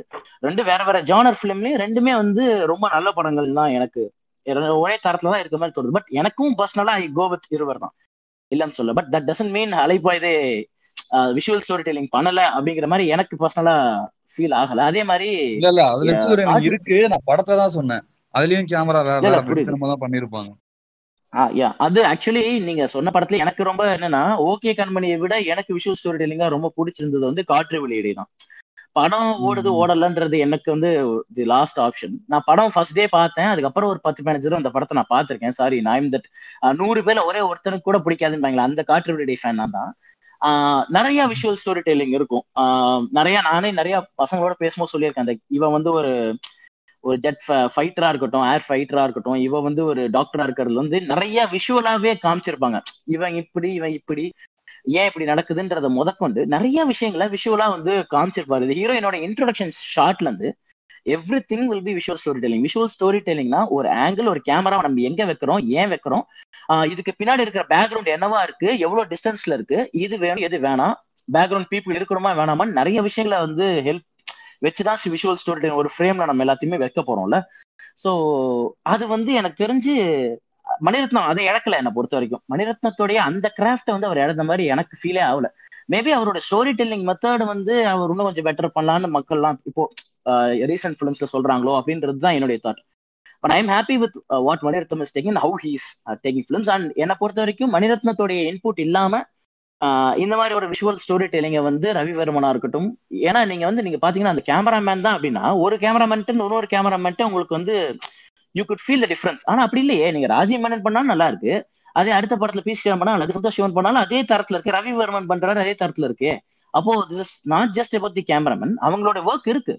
பட் uh, மணிரத்னத்துடைய அந்த மேஜிக்ல it also works on the screen அப்படின்னு எனக்கு uh, எனக்கு பர்சனலா தோணுது. அண்ட் இதே மாதிரி நான் ரொம்ப நிறைய இந்த எபிசோட்ஸ் சொன்ன அந்த முள்ளு மலரும் படத்துல கூட அந்த சொல்லியிருப்பாங்க அந்த இந்த way of three D way of story telling நம்ம ஊர்ல ரொம்ப நாளா அந்த வந்து டூ டிலே இருக்கும். அதாவது எல்லாருமே ஒரே கோட்ல இருந்து பேசிட்டு இருப்பாங்க. இது இதெல்லாமே டிராமா ஸ்டைல் பின்னாடி ஒரு செவுரு வந்து செவுரு பாத்தீங்கன்னா பெயிண்ட் அடிச்சிருப்பாங்க. திருவிளையாடல திருவிளையாடல் இருக்குங்களேன் வெரி ஃபேமஸ் எக்ஸாம்பிள் வந்து நாகேஷும் சிவாஜி கணேசன் பேசுற சீன். ஒரு கோயிலோட மண்டபத்துல பேசுறாங்க. அந்த கேள்வி கேட்டு பதில் சொல்ற சீன். பின்னாடி பார்த்தா செவரே கிடையாது. அதாவது வழி வழி மாதிரி காமிச்சிருப்பாங்க. ஆனா பார்த்தா அது வந்து பெயிண்ட் அடிச்சு ஒரு அட்டையை வச்சிருப்பாங்க. இவங்க ரெண்டு பேர் பேசிட்டே இருப்பாங்க. பார்த்தா ரெண்டு பேரும் ஒரே பிளேன்லாம் இருக்க மாதிரி இருக்கும். ஒருத்தர் முன்னாடி பின்னாடி ரொம்பவே உங்களுக்கு அந்த ஃபீல் இருக்க த்ரீ டி ஒரு இடம் இருக்கு ஒரு ஸ்பேஸ் இருக்கு. முன்னாடி ஒரு தூரத்துல இருக்கு பின்னாடி இருக்கு தூரத்துல இருக்காங்க. எதுவுமே காமிச்சிருக்க மாட்டாங்க. எல்லாமே டூ டியா இருக்கும். அதை வந்து விஷுவல் ஸ்டோரி டெல்லிங் இவங்க என்ன பெட்டர் பண்ணாங்கன்னு சொல்லும்போது எனக்கு பர்சனலா மெல்லு மலரும் மாதிரி படங்கள்லாம் எனக்கு பார்த்தா இந்த த்ரீ டி ஸ்டோரி டெல்லிங் ரொம்ப பர்டிகுலரா நான் ஒரு சீனை வந்து அரவிந்த்ராம் உங்கள்கிட்ட கூட நான் அடிக்கடி சொல்லியிருக்கேன் பாலமாமாட்ட கூட. ரஜினி உட்காந்துருப்பாரு அவர் தங்கச்சி பேர் நின்றுட்டு இருப்பாங்க அவரை திட்டாரு காலையில இவ அழுதுட்டு இருப்பாங்க. இவளை திட்டோமே இவர் அழுதுட்டு இருப்பாரு. ஷார்ட் பார்த்து இவர் முன்னாடி இருப்பாங்க கேமரா பின்னாடி அவங்க இருப்பாங்க. அவங்க வந்து கூப்பிடுற வரைக்கும் கேமரா அப்படியே தான் இருக்கும். ஸோ த்ரீ டி ஸ்டோரி அதான் இவளுக்கு இவளுக்குமான தூரம் எவ்வளவு தூரத்துல இருக்கு? அவ பக்கத்துல வர்றா திரும்பி அழுதவனும் ஒன்னா சேர்றாங்க. சோ விஷுவலா நீ சீனை எப்படி கன்வே பண்ற? எப்படி த்ரீ டி இடத்த நீ வந்து ஒரு டூ டி ஃப்ரேம்ல த்ரீ டியா நீ எப்படி அதை அணுகுமுறை பண்ற? சோ இப்பெல்லாம் நம்ம த்ரீ டின்ற பேர்ல நம்ம சில படங்கள்லாம் பாக்குறோம் டூ பாயிண்ட் ஓ oh மாதிரி கன்றாவி எல்லாம் பாக்குறோம் டூ டிலேயே அந்த three D effect கொடுத்துக்கிறாங்களே? That's not a simple thing அது ரொம்ப முக்கியம். அதுதான் விஷுவல் ஸ்டோரி டெல்லிங்ல வளர்ந்து வந்த விஷயமா நான் பாக்குற சில எனக்கு தெரிஞ்சதெல்லாம் சொல்லிட்டேன்ப்பா. அவ்வளவுதான்ப்பா. Super super. அது முக்கியமா வந்துட்டு இந்த ஷேடோ பத்தி பேசியிருந்தீங்க. சூப்பர். அது மணிரத்னம் நான் இதுல கூட சில அந்த நீங்க சொல்ற ஷார்ட்ஸ் நான் பார்த்திருக்கேன். அக்னி நட்சத்திரம்ல கூட செம்மையா யூஸ் பண்ணியிருப்பாருன்னு தான் எனக்கு தோணுது. அதுல வந்து உங்களுக்கு லைட்டிங்கே வந்து ரொம்ப டிஃப்ரெண்டா இருக்கும். அது எனக்கு தெரிஞ்சு வேற மணி படத்துல அக்னி நட்சத்திரம்ல யூஸ் பண்ண மாதிரி நான் யூஸ் பண்ணது இல்ல. லைட்டா கொஞ்சம் நம்ம கலாய்க்கிற மாதிரி செல்வராகவன் இது மாதிரி இருக்கும். பட் ஆனா அது வந்து ஒர்க் ஆகும். அந்த அந்த டைட்டிலுக்கும் ரெண்டு பேருக்கும் கிளைமேக்ஸா ஜென்ரலாவே அந்த படத்துல இது சொல்றேன். கேமரா ஒர்க் அதாவது அந்த அக்னி நட்சத்திரம்னு சொல்லிட்டாங்க. இவங்க ரெண்டு பேருக்குள்ள அந்த கான்ஃபிளிக்ட்னு தெரியுது. சோ உங்களுக்கு வந்து இவரை பிரபுவை காட்டுறப்பவும் சரி கார்த்திகை காட்டுறப்பவும் சரி இவங்க ரெண்டு பேரையும் காட்டுறப்போ ரெண்டு பேரும் சேர்ந்து காட்டுறப்போ உங்களுக்கு அந்த எஃபெக்ட் தெரியுது. உங்களுக்கு புரியுது ஓகே இது நமக்கு உள்ள இறங்குது ஓகே சம்திங் பயங்கரமா நடக்க போகுது. நாட் ஓன்லி த்ரூ பிஜிஎம் அந்த எஃபெக்டிவ் பிஜிஎம்ன்ற ஒரு பக்கம் இருந்தாலும் நமக்கு வந்து இது வந்து ஒரு முக்கியமான ஒரு இதுவா தெரியுது. கரெக்ட் ஸ்டாண்டோஸ் பத்தி சொல்லுங்க super rum last but not the least சொல்லுங்க. நீங்க என்ன நினைக்கிறீங்க இத பத்தி? நீங்க நூறு வருஷம் கொஸ்டின் கேட்டீங்க. இப்போ விஷுவல் ஸ்டோரி டெல்லிங்னா என்னங்கிறது நான் எனக்கு என்ன அப்படின்னா என்ன நான் ஒன்று புரிஞ்சுக்கங்கிறத சொல்றேன். சொல்றேன். அதுக்கு முன்னாடி ஃபர்ஸ்ட் சினிமானா என்னங்கிறது என் புரிதல் என்னன்னா நம்ம லைஃப்ல என்னென்னமோ நடக்குது ஓகேவா என்ன? ஒரு ரெண்டு மணி நேரம் அந்த தியேட்டர்ல போய் இல்லை ஏதோ ஒரு படத்துல போய் உட்கார்றோம். நம்ம வாழ்க்கையை மறந்துட்டு இன்னொரு வாழ்க்கையை பார்க்குறோம் ஓகேவா அந்த கொஞ்ச நேரம் அந்த அந்த அந்த ஹீரோ மேல சிம்பத்தி வந்து நம்ம அப்படியே டிராவல் பண்ணிட்டு வெளில வந்துடுறோம். இது வந்து ஒரு கைண்ட் ஆஃப் போதை. இது வந்து ஒரு இது வந்து ஒரு ஒரு போதை. இதனால தான் சினிமா வந்து ஃபேமஸ் ஆகி ஃபேமஸ் இவ்வளோ ஃபேமஸான விஷயமா இருக்குது. இப்போ இதுல விஷுவல் ஸ்டோரி டெல்லிங்க இது இது வந்து என்ன அப்படின்னா நீங்க சொன்னீங்க இப்ப டெக்னிக்கலா சொன்னீங்கல்ல த்ரீ டி ஸ்பேஸ்ல வந்து கேம் அங்க நிக்கிறாங்க இங்க நிக்கிறாங்க. இது இது இது கண்டிப்பா இது என்ன சொல்ற இது வந்து ஒரு ஒரு சீன் டிசைன் பண்றப்ப இது வந்து இருக்கும். இப்போ அப்பு ஐ மீன் மனோஜ் சொன்னா அந்த மாதிரி லைக் டயலாக்ஸ் வச்சு மெயினாக வந்து சொன்னாப்புல டயலாக்ஸ் வந்து அதிகமாக யூஸ் பண்ணிடுறாங்களோ குட்டிடுறாங்களோ அப்படின்னு சொன்னாங்க. இப்போ ஃபிலிம் கேமரா இருந்தப்போ நமக்கு வந்து ஒரு நல்ல விஷயம் ஒரு ஒரு பியூட்டிஃபுல்லாக ஒன்று இருந்துச்சு. அது ஏன்னு நான் யோசிக்கிறேன்னா ஃபிலிம் கேமராவை நீங்கள் வந்து ரொம்ப போட்டு விளாட முடியாது. ஓகேவா ஏன் இதை சொல்கிறேன்னா இப்போ நம்ம நார்மல் லைஃப்ல நம்ம வந்து எப்படி பார்ப்போம் என்ன பெர்செப்ஷன்ல பா பார்ப்போம் நம்ம ஒரு அஞ்சு அடியோ ஆறு அடி ஹைட்ல இருக்கிறோம். அந்த இடத்துல நம்ம கண்ணு இருக்கு. அங்கேருந்து நம்ம வந்து வேர்ல்டு நம்ம நடக்கிறத வந்து அப்சர்வ் பண்றோம். ஓகேவா ஸோ இதே ஃபீலை வந்து நம்ம தேட்டர் போனப்போ நமக்கு கொடுத்தது என்னன்னா ஃபிலிம் கேம் வந்து கொடுத்துச்சு நமக்கு. ஃபிலிம் கேமரா வந்து கொடுத்துச்சு. ஏன்னா வேற அவங்களுக்கு வந்து வேற வழி இல்லை. அவங்க இப்போ உள்ள மாதிரி டிஜிட்டல் கேமராலாம் போட்டு சுத்த முடியாது. ரெண்டாவது என்ன ஆகுதுன்னா இப்போ டிஜிட்டல் கேமரா வந்ததுக்கப்புறம் ஸோ அங்கே உங்களுக்கு ஃப்ரீடம் இல்லாதனால என்ன பண்ணாங்கன்னா ரைட்டிங் வந்து கூட இருந்துச்சு. ஓகேவா டிஜிட்டல் கேம் வந்தப்போ என்ன ஆகுதுன்னா புதுசாக ஒரு ஒரு புது உலகமே ஓப்பன் ஆகுது. நம்ம வந்து என்ன வேணாலும் விளாடலாம் அப்படிங்கிற மாதிரி ஓப்பன் ஆகுது. ஸோ இந்த இதில் என்ன நான் என்ன யோசிக்கிறேன்னா சி நம்மளால வந்து இப்போ டிஜிட்டல் கேமரா கையில் இருக்குது நம்ம என்ன வேணாலும் பண்ண முடியுங்கிறத ஓவராக மிஸ்யூஸ் பண்ணுறாங்களோங்கிறது தான் இப்போ நீங்கள் கேட்டிங்க எப்படி வந்துகிட்டு இருக்குன்ட்டு. நான் என்ன சொல்லுவேன்னா இப்போ எவால்வ் ஆயிருக்குன்னு சொன்னார். எவால்வ் ஆனதுல வந்து நமக்கு நிறைய ப்ளஸ் ஐ மீன் சினிமாவில் உள்ள டெக்னாலஜி தான் எவால்வ் ஆயிருக்கு. ஆனா இந்த இந்த ஸ்டோ விஷுவலா நரேட் பண்ற விஷயம் வந்து கொஞ்சம் அடி வாங்கியிருக்கோங்கிறது என்னோட ஒரு ஒரு இது. அதுக்கு ரெண்டு எக்ஸாம்பிளே நான் சொல்றேன். இப்போ நம்ம மணி நம்ம மணிரத்னம் பத்தி இப்போ எல்லாரும் பேசுனீங்க. அவரோட ரெண்டு ரெண்டு படத்தை நான் கம்பேர் பண்றேன். இரு வச்சுக்கிறேன். மணிரத்னத்தை தான் இன்னைக்கு அந்த சம்பவம். இதெல்லாம் போட்டு விட்றாதீங்கடா ஃபர்ஸ்ட் கணத்தில் முத்தமிட்டாங்கல்ல? ரெண்டு சீன் மட்டும் சொல்கிறேன் ஃபர்ஸ்ட் சீன் என்னன்னா அந்த மாங்குளம்ங்கிற இடத்துல அவங்க ரெண்டு பேரும் கல்யாணம் ஆகும். கல்யாணம் ஆகிட்டு அங்கே ஒரு ஒரு குளத்துல வந்து ரெண்டு பேரும் குளிச்சுக்கிட்டு இருப்பாங்க. ஓகேவா குளிச்சுக்கிட்டு இருக்கிறப்ப அவங்களுக்குள்ள அந்த கான்வர்சேஷன்லாம் நடக்கும். அப்போ வந்து அந்த பொண்ணு வந்து கேட்பா உனக்கு என்ன பிடிக்கும்? என்ன பிடிக்கும்னு வரிசையாக கேட்டுக்கிட்டே வருவாங்க. அப்போ என்னன்னா எனக்கு அந்த பையனை பிடிக்கும். அவன் எழுதின கவிதை பிடிக்கும். அப்புறம் அந்த அவனை பிடிக்கும். சொல்லிட்டு என்னையும் தாண்டி உனக்கு என்ன பிடிக்குங்கிறப்ப என்ன ஆகுனா அந்த பொண்ணு வந்து கேட்டுட்டே வரப்ப கடைசியில என்னையும் தாண்டி உனக்கு என்ன பிடிக்கும்னு கேட்பா அப்போ வந்து கேட்பான் வந்து அந்த மண்ணள்ளி காமிப்பான் ஓகேவா? இப்போ இந்த விஷுவல் ஸ்டோரி டெல்லிங்னா என்ன நான் புரிஞ்சுக்கிறேன்னா அந்த இடத்துல ஒரு டயலாக அழகா வச்சிருக்கலாம். எனக்கு இந்த நாடை தான் பிடிக்கும். எனக்கு இலங்கை தான் பிடிக்கும். எனக்கு அந்த ஊரை தான் பிடிக்கும். என்ன வேணாலும் சொல்லியிருக்கலாம். மண் எடுத்து அவர் அவர் காமிக்கிறப்போ என்ன ஆகுதுன்னா சி ஆடியன்ஸுக்கு வந்து அது வந்து என்ன சொல்ல? அது நிறைய பாசிபிலிட்டிஸ் கொடுக்குது. நீ என்ன வேணாலும் நினைச்சுக்கோ. இந்த மண்ணை பிடிக்குங்கிறப்ப அவ்வளவு பிடிக்குமா அந்த மண் அந்த மண்ணை எடுத்து அவங்க என்ன பண்ணுவாங்கன்னா மூஞ்சில எல்லாம் வேற அப்பிக்குவாங்க அந்த சீன்ல அவ்வளவு பிடிக்குமா? அந்த சேரலி அப்பிக்கிற அளவுக்கு அந்த நாட்டு மேல அவ்வளவு ஆஹ் பற்றா பிடிக்குதா அப்படிங்கிறது என்னன்னா அது அவங்க இந்த இடத்துல ஏத்துவாங்க. அந்த சைடு அதை அடி வாங்குற மாதிரி காமிக்கிறதுக்கு பண்றாங்கன்னு வச்சுக்கோங்க இருந்தாலும் அந்த விஷுவலா இதை காமிச்சிட்டு போயிடுற அதுதானே நம்ம படம் பார்க்க போறோம்னா நமக்கு காமிக்கணும் சொல்லக்கூடாது. நம்ம மனோஜ் சொன்ன மாதிரி டயலாக் வந்து டயலாக் தேவையா அப்படிங்கிற மாதிரி தான் யோசிக்கணும். ஸோ அதே படத்துல வந்து என்னன்னா நம்ம கிளைமேக்ஸ் போவோம். சி கிளைமேக்ஸ் வந்து என்ன நடக்குது? அம்மா பொண்ணு ரெண்டு பேரும் மீட் மீட் பண்றாங்க. மீட் பண்ணா என்ன நடக்கும்? இதான் அந்த படத்தோட அந்த கடைசியா நமக்கு கொடுக்க வர அந்த ஆர்கசமே அங்கதான் இருக்குது.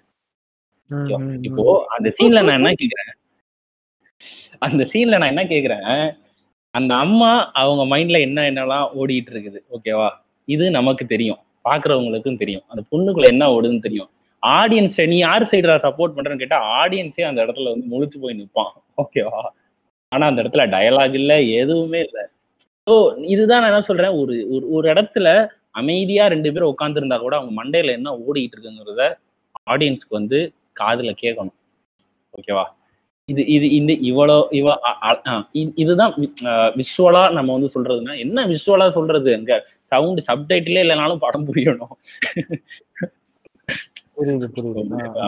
சப்டைட்டிலே இல்லைனாலும் ஏய், நம்ம எல்லாம் சின்ன பிள்ளைல இங்கிலீஷ் படம் பார்த்தோம்ல சப்டைட்டில் இல்லாம பார்த்தோம். எனக்கெல்லாம் கதை புரிஞ்ச படம்லாம் இருக்கு ஓகேவா ஏதோ ஒன்று சொல்றேன். ஏதோ அங்கங்கெல்லாம் புரிஞ்சிருக்கு. ஒரு ஃபிஃப்டி பர்சன்டாச்சும் புரிஞ்சிருக்கு ஓகேவா ஸோ இது ஒண்ணு வச்சுக்கங்க மணிரத்னமோட. இப்ப செகண்ட் நம்ம ராவணனுக்கு போவோம். சி நம்ம கன்னத்தில் முத்தமிட்டால வந்து டெக்னாலஜி அந்த அளவுக்கு கிடையாது. ஐ மீன் தமிழ் சினிமால அந்த அளவுக்கு டெக்னாலஜி இல்லை. ஆனா டெக்னாலஜிலாம் வந்ததுக்கு அப்புறம் ரிலீஸ் ஆன படம் வந்து மணியோட ஃபிலிம் வந்து ராவணன். சரி ராவணன்ல வந்து ஆஹ், ராவணன் வந்து நம்ம எல்லாருக்குமே ஒரு விஷுவல் ட்ரீட் நம்ம எல்லாருக்கும் ரொம்ப பிடிச்ச படம் லைக் வீரா ராகினிங்கிற கேரக்டர்லாம் நமக்கு ரொம்ப ஆழமா பதிஞ்ச படம்.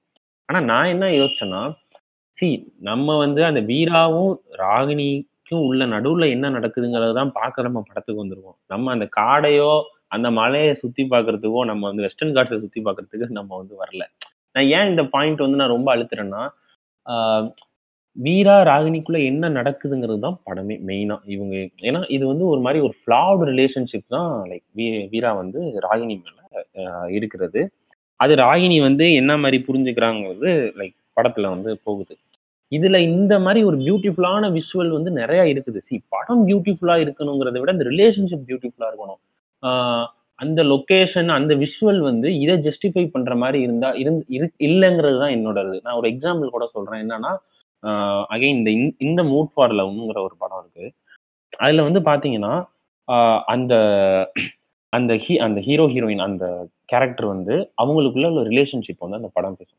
அந்த படமும் பார்க்கறதுக்கு வந்து ரொம்ப விஷுவல் அழகா இருக்கும். அங்கே அங்க மட்டும் விஷுவல் அழகா இருக்கு. இங்க இங்க இருந்தா உனக்கு என்ன பிரச்சனைன்னு நீங்க என்கிட்ட கேட்கலாம். என்னன்னா அந்த படத்துல பாத்தீங்கன்னா டேவே வராது. ஃபுல்லா நைட்டு மட்டும்தான் இருக்கும். ரெண்டாவது வந்து பாத்தீங்கன்னா கான்ட்ராஸ்ட் கூட கூட கூட இருக்கும்.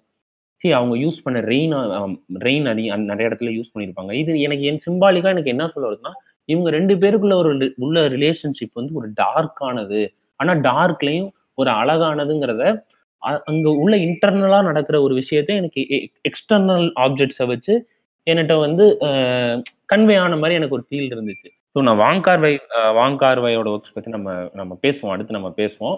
ஆனால் ஆனா இதுதான். நான் இது வந்து நான் வேற யார்ட்டையும் எதிர்பார்க்கறேங்கிறது அஹ், எதிர்பா எதிர்பார்க்கணும்னா நான் மணி மணி சார்ட்ட நான் எதிர்பார்க்கலாம். ஏன்னா அவர் அந்த மாதிரி பண்ற ஆள் தானே. நான் அது அது இல்லைனாலும் பரவாயில்ல. இது இன்னொன்னு கொண்டாந்துட்டு இந்த ரிலேஷன்ஷிப்பை வந்து ராவணன் பத்தி டிஸ்டர்ப் பண்ண மாதிரி எனக்கு ஒரு ஃபீல் இருந்துச்சு. அதுலடா ஆக்சுவலா ராவணன்லயும் சினிமாட்டோகிராஃபி வைஸ் வேற லெவல்ல மாஸ் காட்டின படம் ராவணன் சரியா?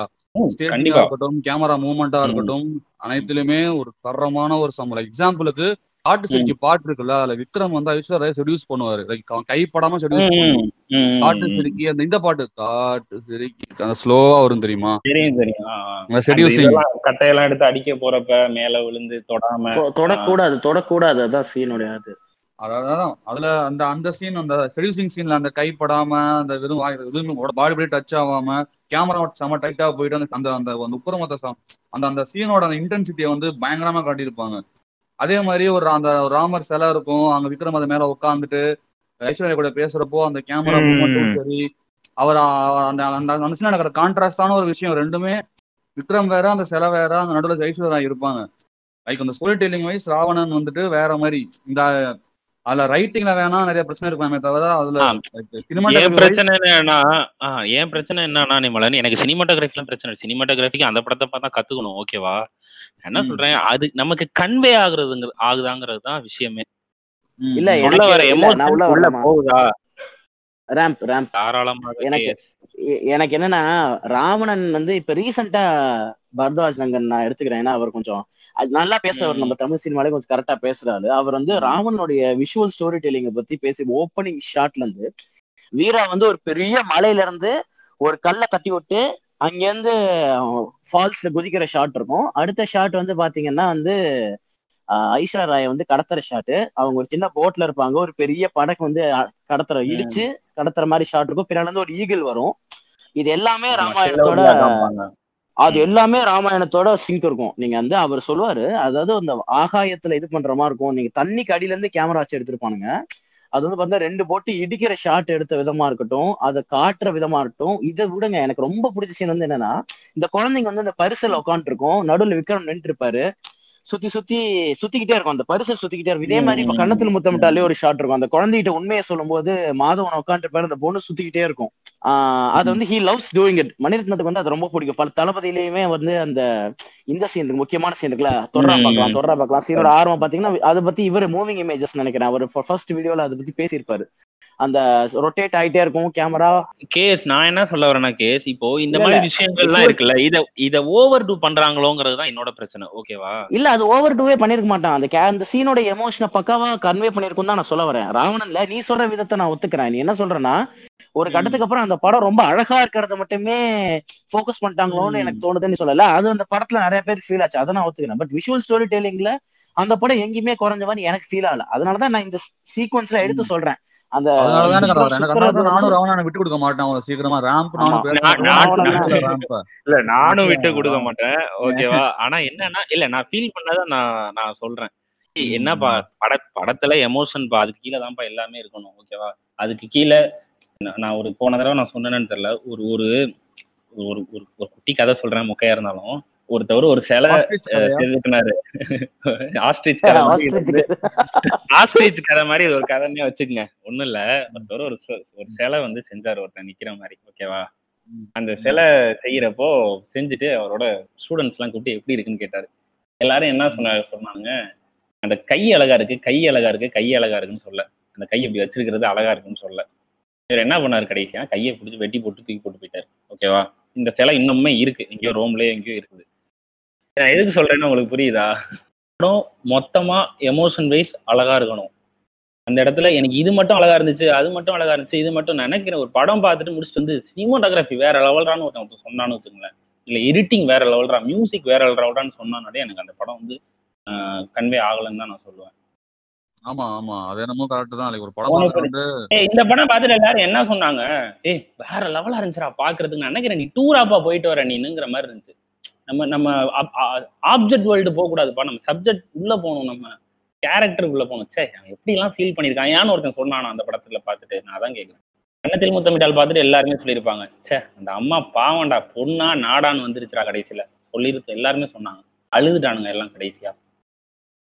ஸோ அவ்வளவுதான் அரேந்திரம் நம்ம அடுத்து போகலாம்.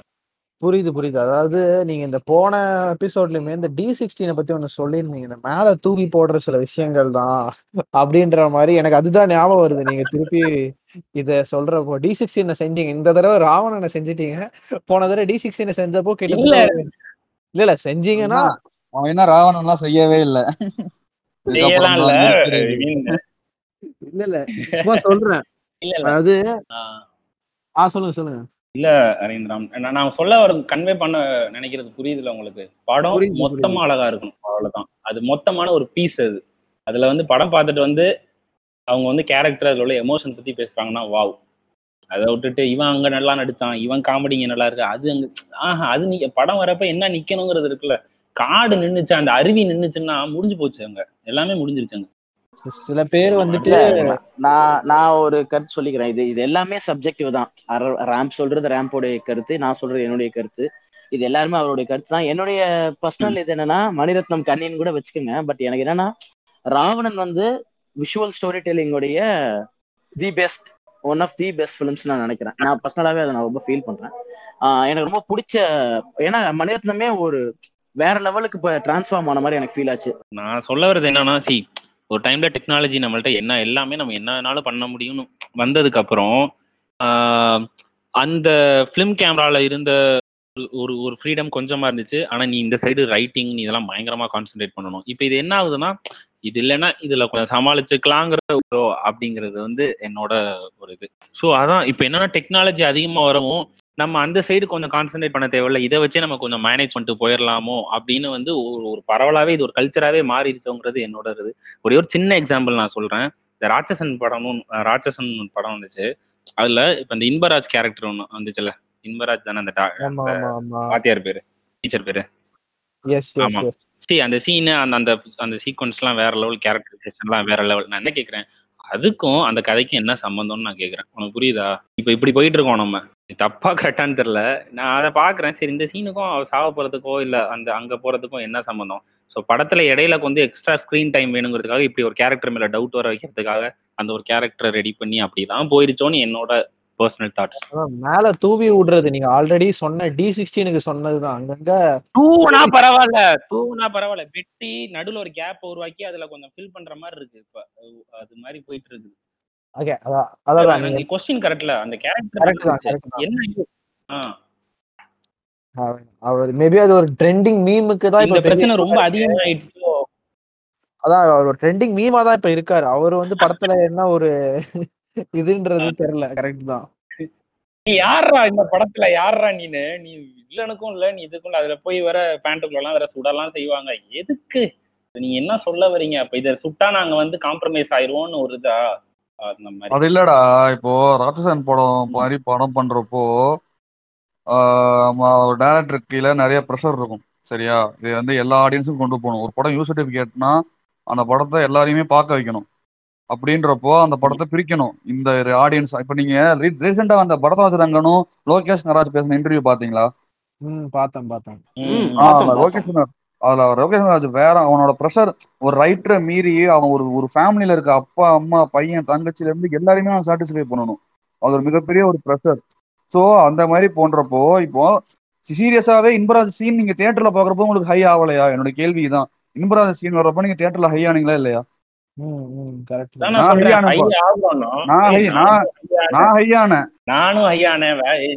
அப்புறம் அது போதும் தியேட்டர்ல நீ பாக்குறப்போ அந்த சீன் உனக்கு ஹை ஆச்சு அது ஒர்க் போதும். அது எதுக்கு அது ஏன்? ஏன்னா அது ஒரு கமர்ஷியல் அது ஒரு கமர்ஷியல் சைக்கலாஜிக்கல் த்ரில்லர் தான் அது. அதுக்குள்ள நம்ம இப்போ நிறைய படத்துல டைவர்ட் டைவர்ட் ஆகும். யார் திருடன் யார் கொலகாரன்றது தேடுறப்போ இன்பராஜ்ன்ற ஒரு கேரக்டர் வருது. அது மாதிரி தான் மறுபடியும் வேணும்னுக்கே அது வாலண்டியராலாம் ஒன்றும் வரல. அந்த சீன் வர்றதுக்கு முன்ன அந்த சீன் வந்தப்பவும் அந்த சீன் அவன் ஹாஸ்பிட்டல் போற அந்த என்ன சொல்றது? அந்த ட்வின்ஸ் அது எல்லாமே நல்லாவே ப்ளே பண்ணிருப்பான் அவன்.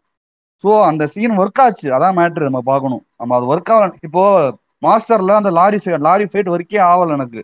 அது எவ்வளவு ஆசைப்பட்டு எடுத்துட்டு போனுங்க. ஆனா அது அவனுக்கு ஒர்க் அதான். என்னோட இது என்னன்னா இப்போ இப்போ ஒர்க் ஆகுதுங்கிறா சீன் தானே ஒர்க் ஆகுது நான் கேக்குறேன். இப்போ இது இது மிஸ்லீடிங்கா இல்லையா அது? ஏய் மிஸ் அந்த படம் அந்த படத்தோட கதையே அதான மச்சான். மிஸ்லீடிங் ஆகணும்.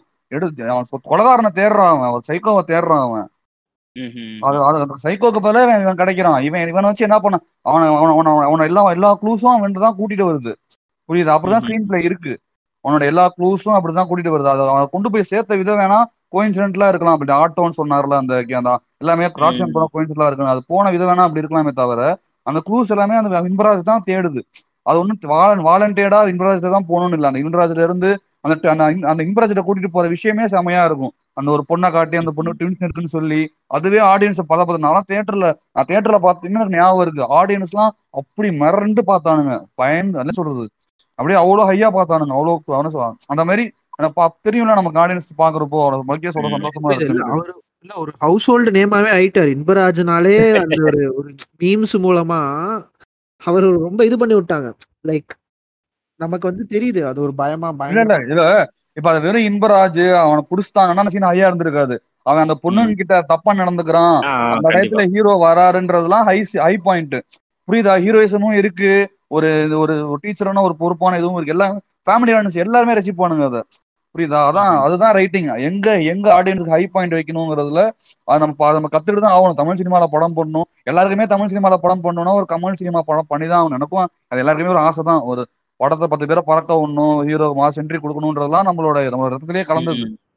திடீர்னு வந்து அது வேண்டாமே வேண்டாம்னு சொல்றதெல்லாம் நான் ஒத்துக்க முடியாத ஒரு விஷயம் தான் இல்ல இப்போ நான் கோலமாகுயில படம் பார்த்தேன் சரியா? நான் மூணு ஃப்ரெண்ட்ஸ் பார்த்தோம் தியேட்டர் தான் போய் பார்த்தோம்.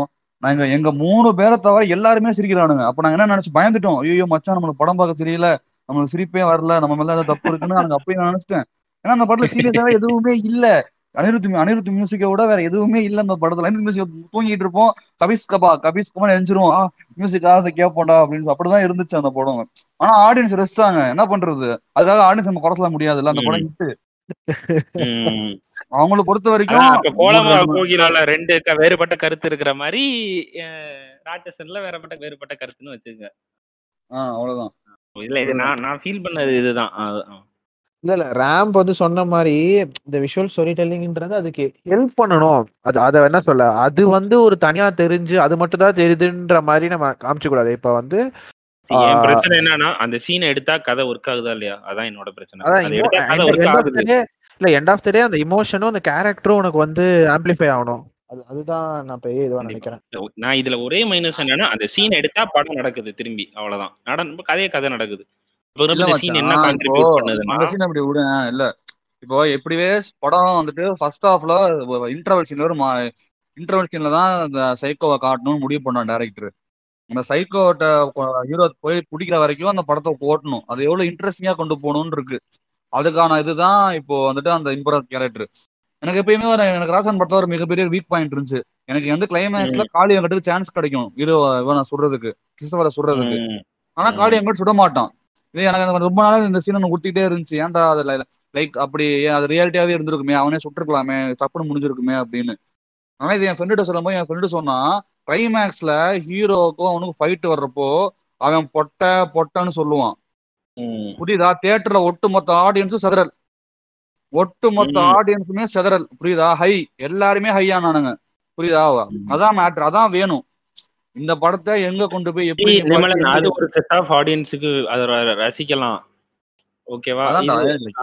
தமிழ் சினிமாக்குன்னு படம் சுட வாய்ப்பு கிடைச்சும் சுடலைன்னா எனக்கு அந்த இடத்துல ரீசன் வந்து என்ன ரீசனா இருக்கணும்னா வேற ஏதாச்சும் இருக்கணுமே தவிர அவனோட இன்டர்னல் பிரச்சனையா இருக்கணுமே தவிர கிளைமேக்ஸ்ல. நான் பொட்டன்னு கூப்பிடுறதுக்காக நான் இங்க சுட மாட்டேன்னா அது என்ன? அதுதான் எனக்கும் அதான் எனக்கு பிரச்சனையா இருந்துச்சு புரியுதா? ஆனா இது மாதிரி பிரச்சனை இருக்குங்கிறேன். இது- அந்த மாதிரி ஒரு பிரச்சனை தான். பிரச்சனை இருக்கு மச்சான். ஆனா அது நான் தவறுன்னு சொல்லல புரியுதா? தமிழ் தமிழ் நம்ம தமிழ் ஆடியன்ஸ்க்கு படம் பண்றப்போ ஒரு ஒரு எல்லா ஆடியன்ஸ்க்கும் படத்தை இல்ல நூறு பேர் மட்டும் என் படத்தை பார்த்தா போதும்ன்றது இருக்கு. எல்லாருமே என் படத்தை பார்க்கணும்னு ஒன்று இருக்குல்ல. அதான் அதான் மேட்ரு அது அந்த பொறுப்பு உன் கைக்கு வந்துடும் அந்த பொறுப்பு உன் கைக்கு வந்தா அது வந்துருச்சுன்னா நீ அப்படி உன் உன்னோட இதுல ரைட்டிங்ல ஓகே இந்த ஆடியன்ஸ்க்கு இது பிடிக்கும் இந்த ஆடியன்ஸ் இது பிடிக்கணும் சப்கான்சியஸாவே நீ மாறிடுவ. இல்ல நான் அப்பவுமே இதை சொன்னேன். ஒரு படம் இல்ல anything you take is subjectified here இப்ப நான் என்ன சொல்றேன்னா இப்ப ராவணன் பிடிச்சிருக்கு பிடிக்கல அப்படிங்கறது வந்து என்னுடைய கருத்து தான் என்- எந்து ரேம்போட கருத்து ரேம்போடது நிமிடனோடது எல்லாரோடதும் அவங்கவுங்க கருத்து தான் சொல்றேன். அவர் சொல்றாரு இந்த மாதிரி நான் ஒத்துக்கிறேன். ராவணன் வந்து இட் வாஸ் பியூட்டிஃபுல் அது வந்து அது வந்து மணிரத்னோட தப்பான்னு எனக்கு தெரியல ஆக்சுவலி ஆனா எனக்கு என்ன தோணுச்சுன்னா விஷுவல் ஸ்டோரி டெல்லிங் இல்லைன்னு அந்த படத்துல என்னால ஒத்துக்க முடியல. ஏன்னா கைண்ட் ஆஃப் ஓகே கண்மணி எல்லாம் என்னால ஒத்துக்க முடியுது. ரொம்ப ஒர்க் பண்ணல. அது ரிலேட்டடா ரொம்பலாம் ஒர்க் பண்ணல அப்படின்னு எனக்கு ஃபீல் ஆச்சு. பட் வந்து ராவணன்ல ஒரு ஒரு பீக் இருவர் ஒரு பீக் சொல்றாங்களே இப்போ வந்து அந்த ரொம்ப ஃபேமஸா சொல்லப்படுற சீன் வந்து பாத்தீங்கன்னா அவர் மேல இருப்பாரு பிரகாஷ் ராஜ். இவர் கீழே நின்றுட்டு இருப்பாங்க. ஸோ வந்து அந்த மண்டபத்துல ஒரு இடத்துல நின்று பேசுற மாதிரி ஒரு சீன் இருக்கும். அந்த இவர் சொன்ன அந்த ஓப்பனிங் சீனா இருக்கட்டும். நிமலன் ஓப்பனிங் சீனா இருக்கும் இது எல்லாமே பார்த்தா விஷுவல் ஸ்டோரி டெல்லிங்ல ஒரு ஹை அதே மாதிரி இவரோட கையை பிடிச்சி இவர் தூக்கி விடுறது எக்கச்சக்க சீன்ஸ் இருக்கு. இருவர்ல நீங்க பாயிண்ட் பண்ணி போயிட்டே இருக்கலாம். அவ்வளவு நல்ல சீன்ஸ்லாம் இருக்கு. அதே மாதிரி ராவணன்ல என்கிட்ட நிறைய சீன்ஸ் ஒர்க் ஆன சீன்ஸ் இருக்கு. எமோஷனலா ஒர்க் ஆனதே வச்சுதான். ராவணன்றது இந்த ராமாயணம் நம்மளுடைய இதிகாசத்தை வச்சுதான் வந்து நிறைய ஒர்க் பண்ணியிருப்பாங்க ஆப்வியஸா பட் வந்து என்னன்னா நம்ம எல்லாருக்குமே ராமாயணத்துடைய இந்த கோர் ஸ்டோரி தெரியும். ஒரு ஒரு பிளாட் தான் தெரியுமே தவிர இன்ட்ரிகசிஸ் தெரியாது. ஆஹ் இதான் இதோட கதையோடைய சின்ன சின்ன விஷயங்கள்னு சொல்லுவாங்க. ஒரு சீனுக்குள்ள ஏன் இது நடக்குது? ஏன் இப்படி நடக்குது? இது ஏன் இப்ப வரோம் இப்ப ஏன் இப்ப வர மாட்டேதான் இது என்ன நடக்குதுன்றது நமக்கு நிறைய விஷயங்கள் நமக்கு அது புரியாம போறதுக்கான வாய்ப்பு இருக்கு. ஏன்னா நம்ம நிறைய பேர் இப்ப புத்தகம் படிக்கிற பழக்கத்தையே ஒட்டோம் இது நம்ம பு- முந்தின எபிசோட்ஸ்லயே நிறைய பேசியிருக்கோம். நம்ம இந்தி காலத்துல என்ன உண்மையிலே நடந்துச்சு? எதனால இது நடக்குது? இந்த கேரக்டருக்கு ஏன் இந்த விஷயம் உருவாகுதுன்றதே நமக்கு நிறைய பேருக்கு புரியாம இருக்கிறதுக்கான வாய்ப்பு நிறைய இருக்கு. நான் இங்க இருக்கிறவங்களை குறிப்பிட்டு சொல்ல நான் பொதுவா சொல்றேன். பொதுவாகவே ராமாயணன்ற கதையோட அர்த்தமும் சாராம்சமும் அதுல இவன் ஆக்சுவலி ஆப்போசிட் சாரி இவர் ஆப்போசிட்டா என்ன சொல்ல நினைக்கிறாரு? Maniratnam actually he favours the ஆப்போசிட்னா எனக்கும் ஃபீல் ஆச்சு. ஒரு காலா படம் பார்க்கும்போது ராமாயணத்துக்கு ஆப்போசிட்டா அவர் சொல்ற மாதிரி ஒரு ஃபீல் இருக்கும். லைக் வந்து ஒயிட்ஸ் வந்து கரெக்ட் பிளாக் ராங்ன்றது சொல்றது வந்து ஆப்போசிட்டா எதிர்த்து பண்ணிருப்பாரு ரஞ்சித் எனக்கு புரிஞ்ச வரைக்கும் சொல்றேங்க நான். அதே தான் எனக்கு ராவணன்லயே அவர் பண்ணிட்டாருன்னு எனக்கு ஃபீல் ஆகும். ராவணன்ல is not a bad guy அப்படின்ற மாதிரி ரொம்ப அழகா சொல்லியிருப்பாங்க. அதை விஷுவலாவும் நிறைய இடத்துல கன்வே பண்ண மாதிரி தான் எனக்கு ரொம்ப ஃபீல் ஆச்சு. எனக்கு நிறைய இடத்துல அதான் ஃபீல் ஆச்சு. அதை வந்து கன்வே பண்ணும்போது ஒரு இடத்துல வந்து இந்த ராம ராமாயணம் கதையை நீங்க படிச்சீங்கன்னா நிறைய காடு மலை கடல் அருவி போன்ற உங்களுக்கு இயற்கையை சுத்தி தான் இந்த கதையே இருக்கும். இந்த கதையே வந்து ஒரு வனவாசத்தை சுத்தி வர கதை தான். ஸோ உங்களுக்கு கதையில நிறைய லேண்ட்ஸ்கேப் சேஞ்ச் ஓவர் இருக்கிறனால உங்களுக்கு ஆப்வியஸா சீனரி அழகா இருக்கிறதுக்கான வாய்ப்பு நிறைய இருக்கு. ப்ராப்ளம் என்னன்னு என்ன பொறுத்த வரைக்கும் தோணுது அப்படின்னா அவர் வச்சதெல்லாம் ஓகே தான்.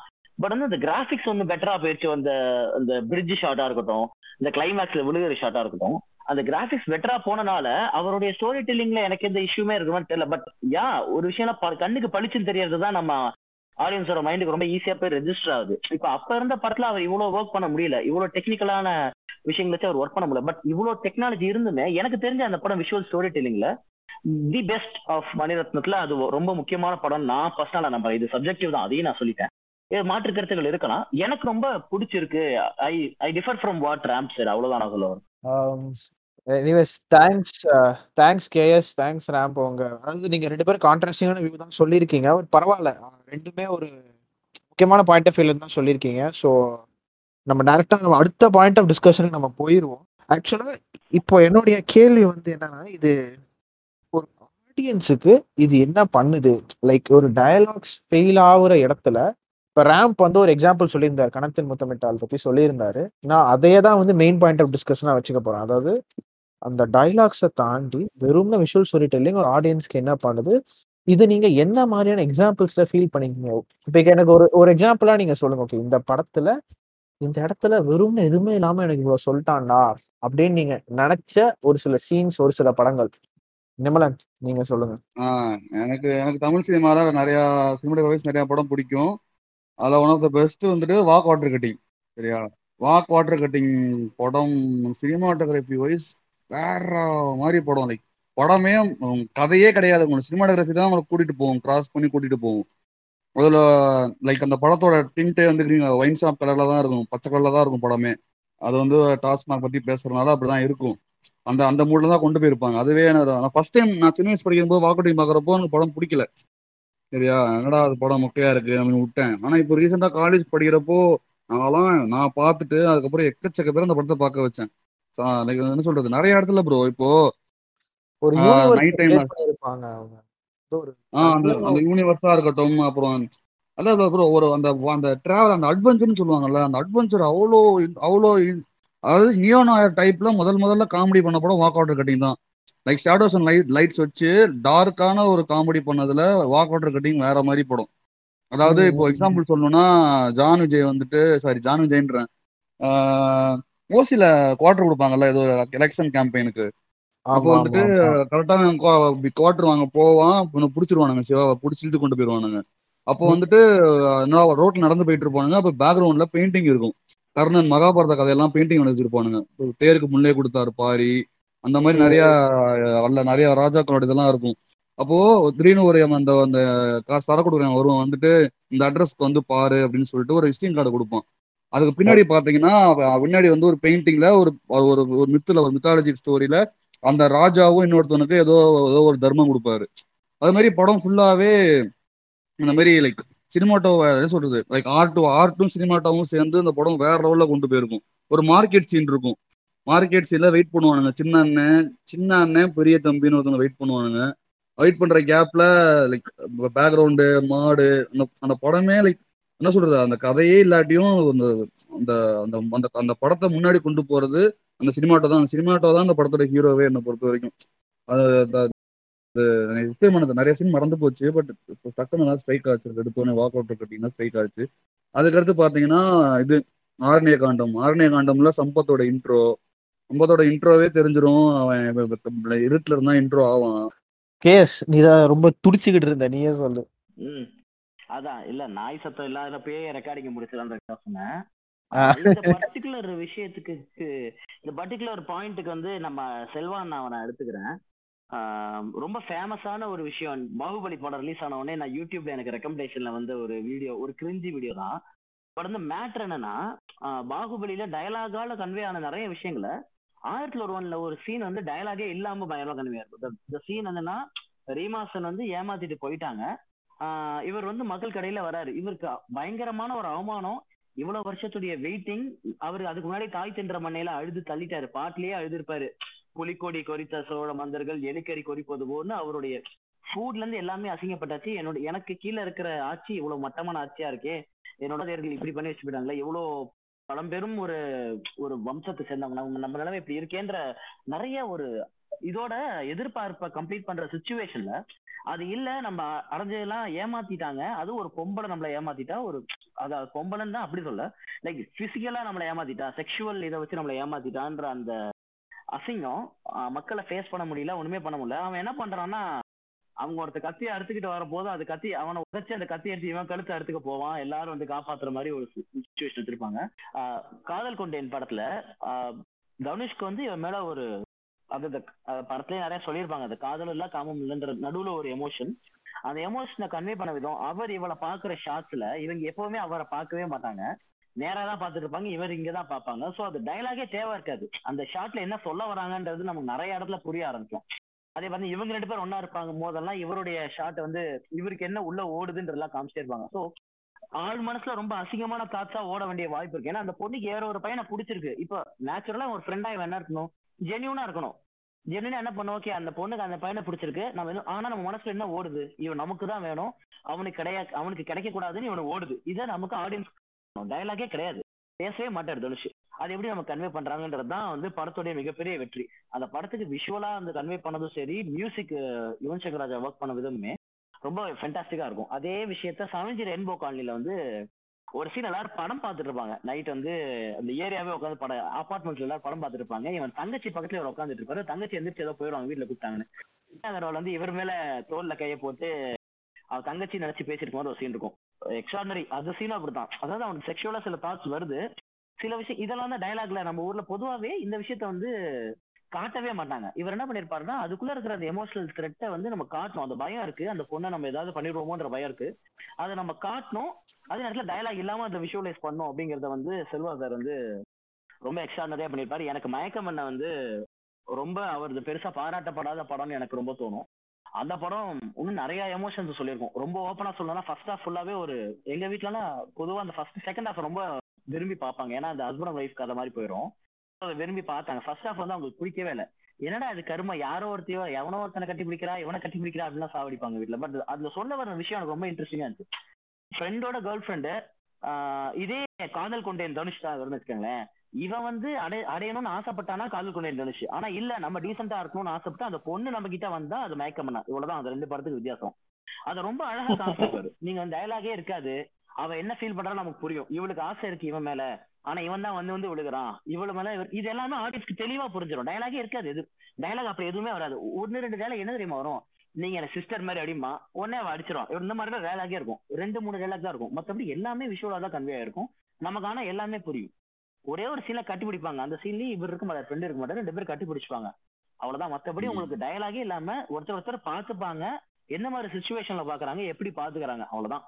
இது தவிர எதுவுமே இருக்காது. விஷுவலா தான். ஷார்ட் கன்வே எங்க ஷார்ட் இருக்குன்னா ஃப்ரேம்ல யார் யார் எங்க இருக்கா இந்த கேரக்டர் எங்க இருக்கு அந்த கேரக்டர் எங்க இருக்கு எப்படி பாத்துக்கறாங்க இவ்வளவுதான். டயலாகே சொல்ல நினைக்காத நிறைய விஷயத்த வந்து விஷுவலா சொல்ல நினைச்சது எனக்கு தெரிஞ்சு செல்வராகவன் வந்து டு மெனி எக்ஸ்டென்ட் ரொமான்ஸை வந்து இந்த சொசைட்டல் நார்ம்ஸ்க்கு எதிரான ரொமான்ஸ்னு சொல்லப்படுற விஷயங்கள் எல்லாம் ரொம்ப அழகா காமிச்சிருக்காரு.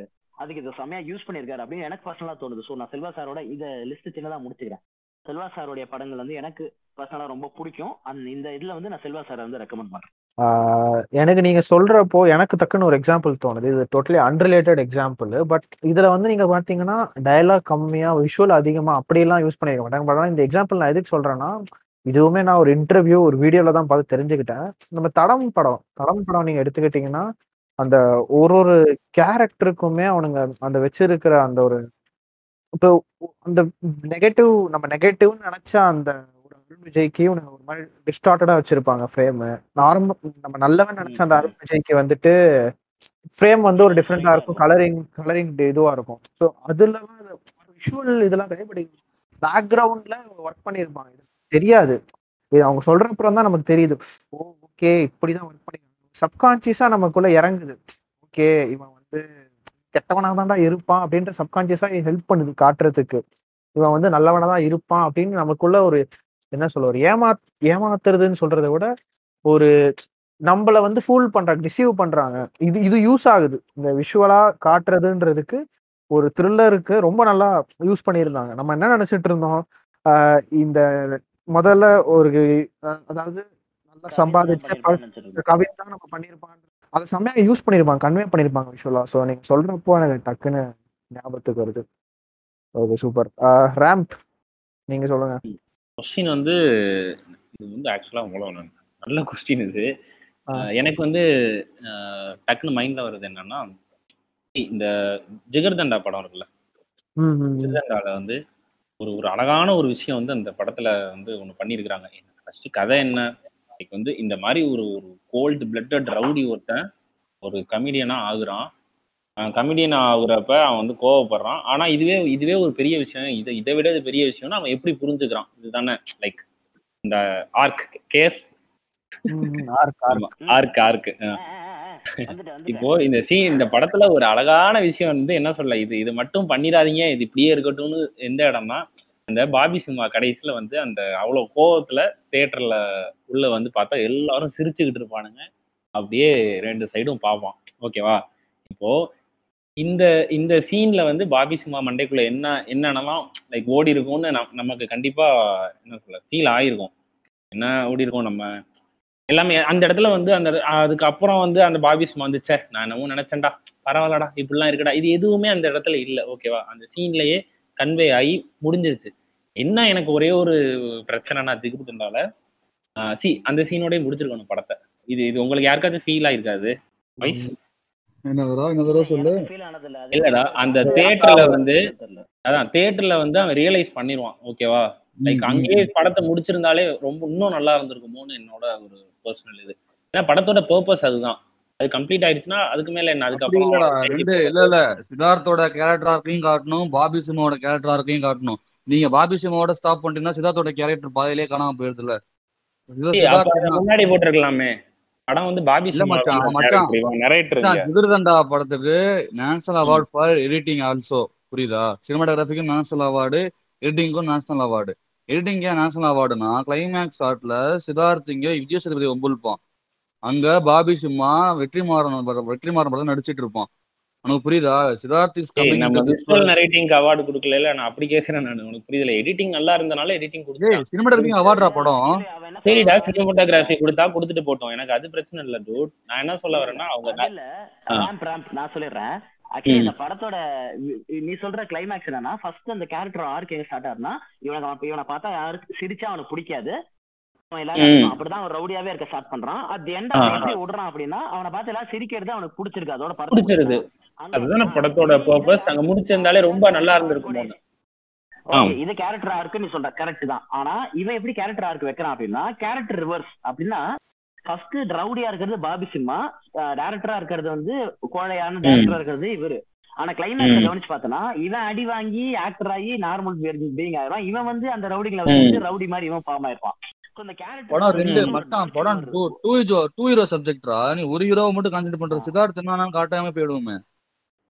நான் என்ன சொல்றேன் டூட் அதை முன்னாடியே போட்டிருக்கலாமோ என்னமோ. அது அப்படியே எப்படி மச்சான் முன்னாடி? இங்கதான்டா கேரக்டரே மாறுது. அது எப்படிடா முன்னாடியே போடுவ? போடுறதுனா மச்சி இப்போ ரெண்டு ஆர்க்ல வந்து எது வெயிட்டானா இருக்கு? அந்த வெயிட்டான இருக்கு தானே தூக்கி கிளைமேக்ஸ்ல போடணும். நான் அப்படி சொல்ல படத்துல அல்ல இல்ல அப்படி இல்ல அப்படி கிடையாது. ஆக்சுவலா நீ கிளைமேக்ஸ் பாத்தீங்கன்னா.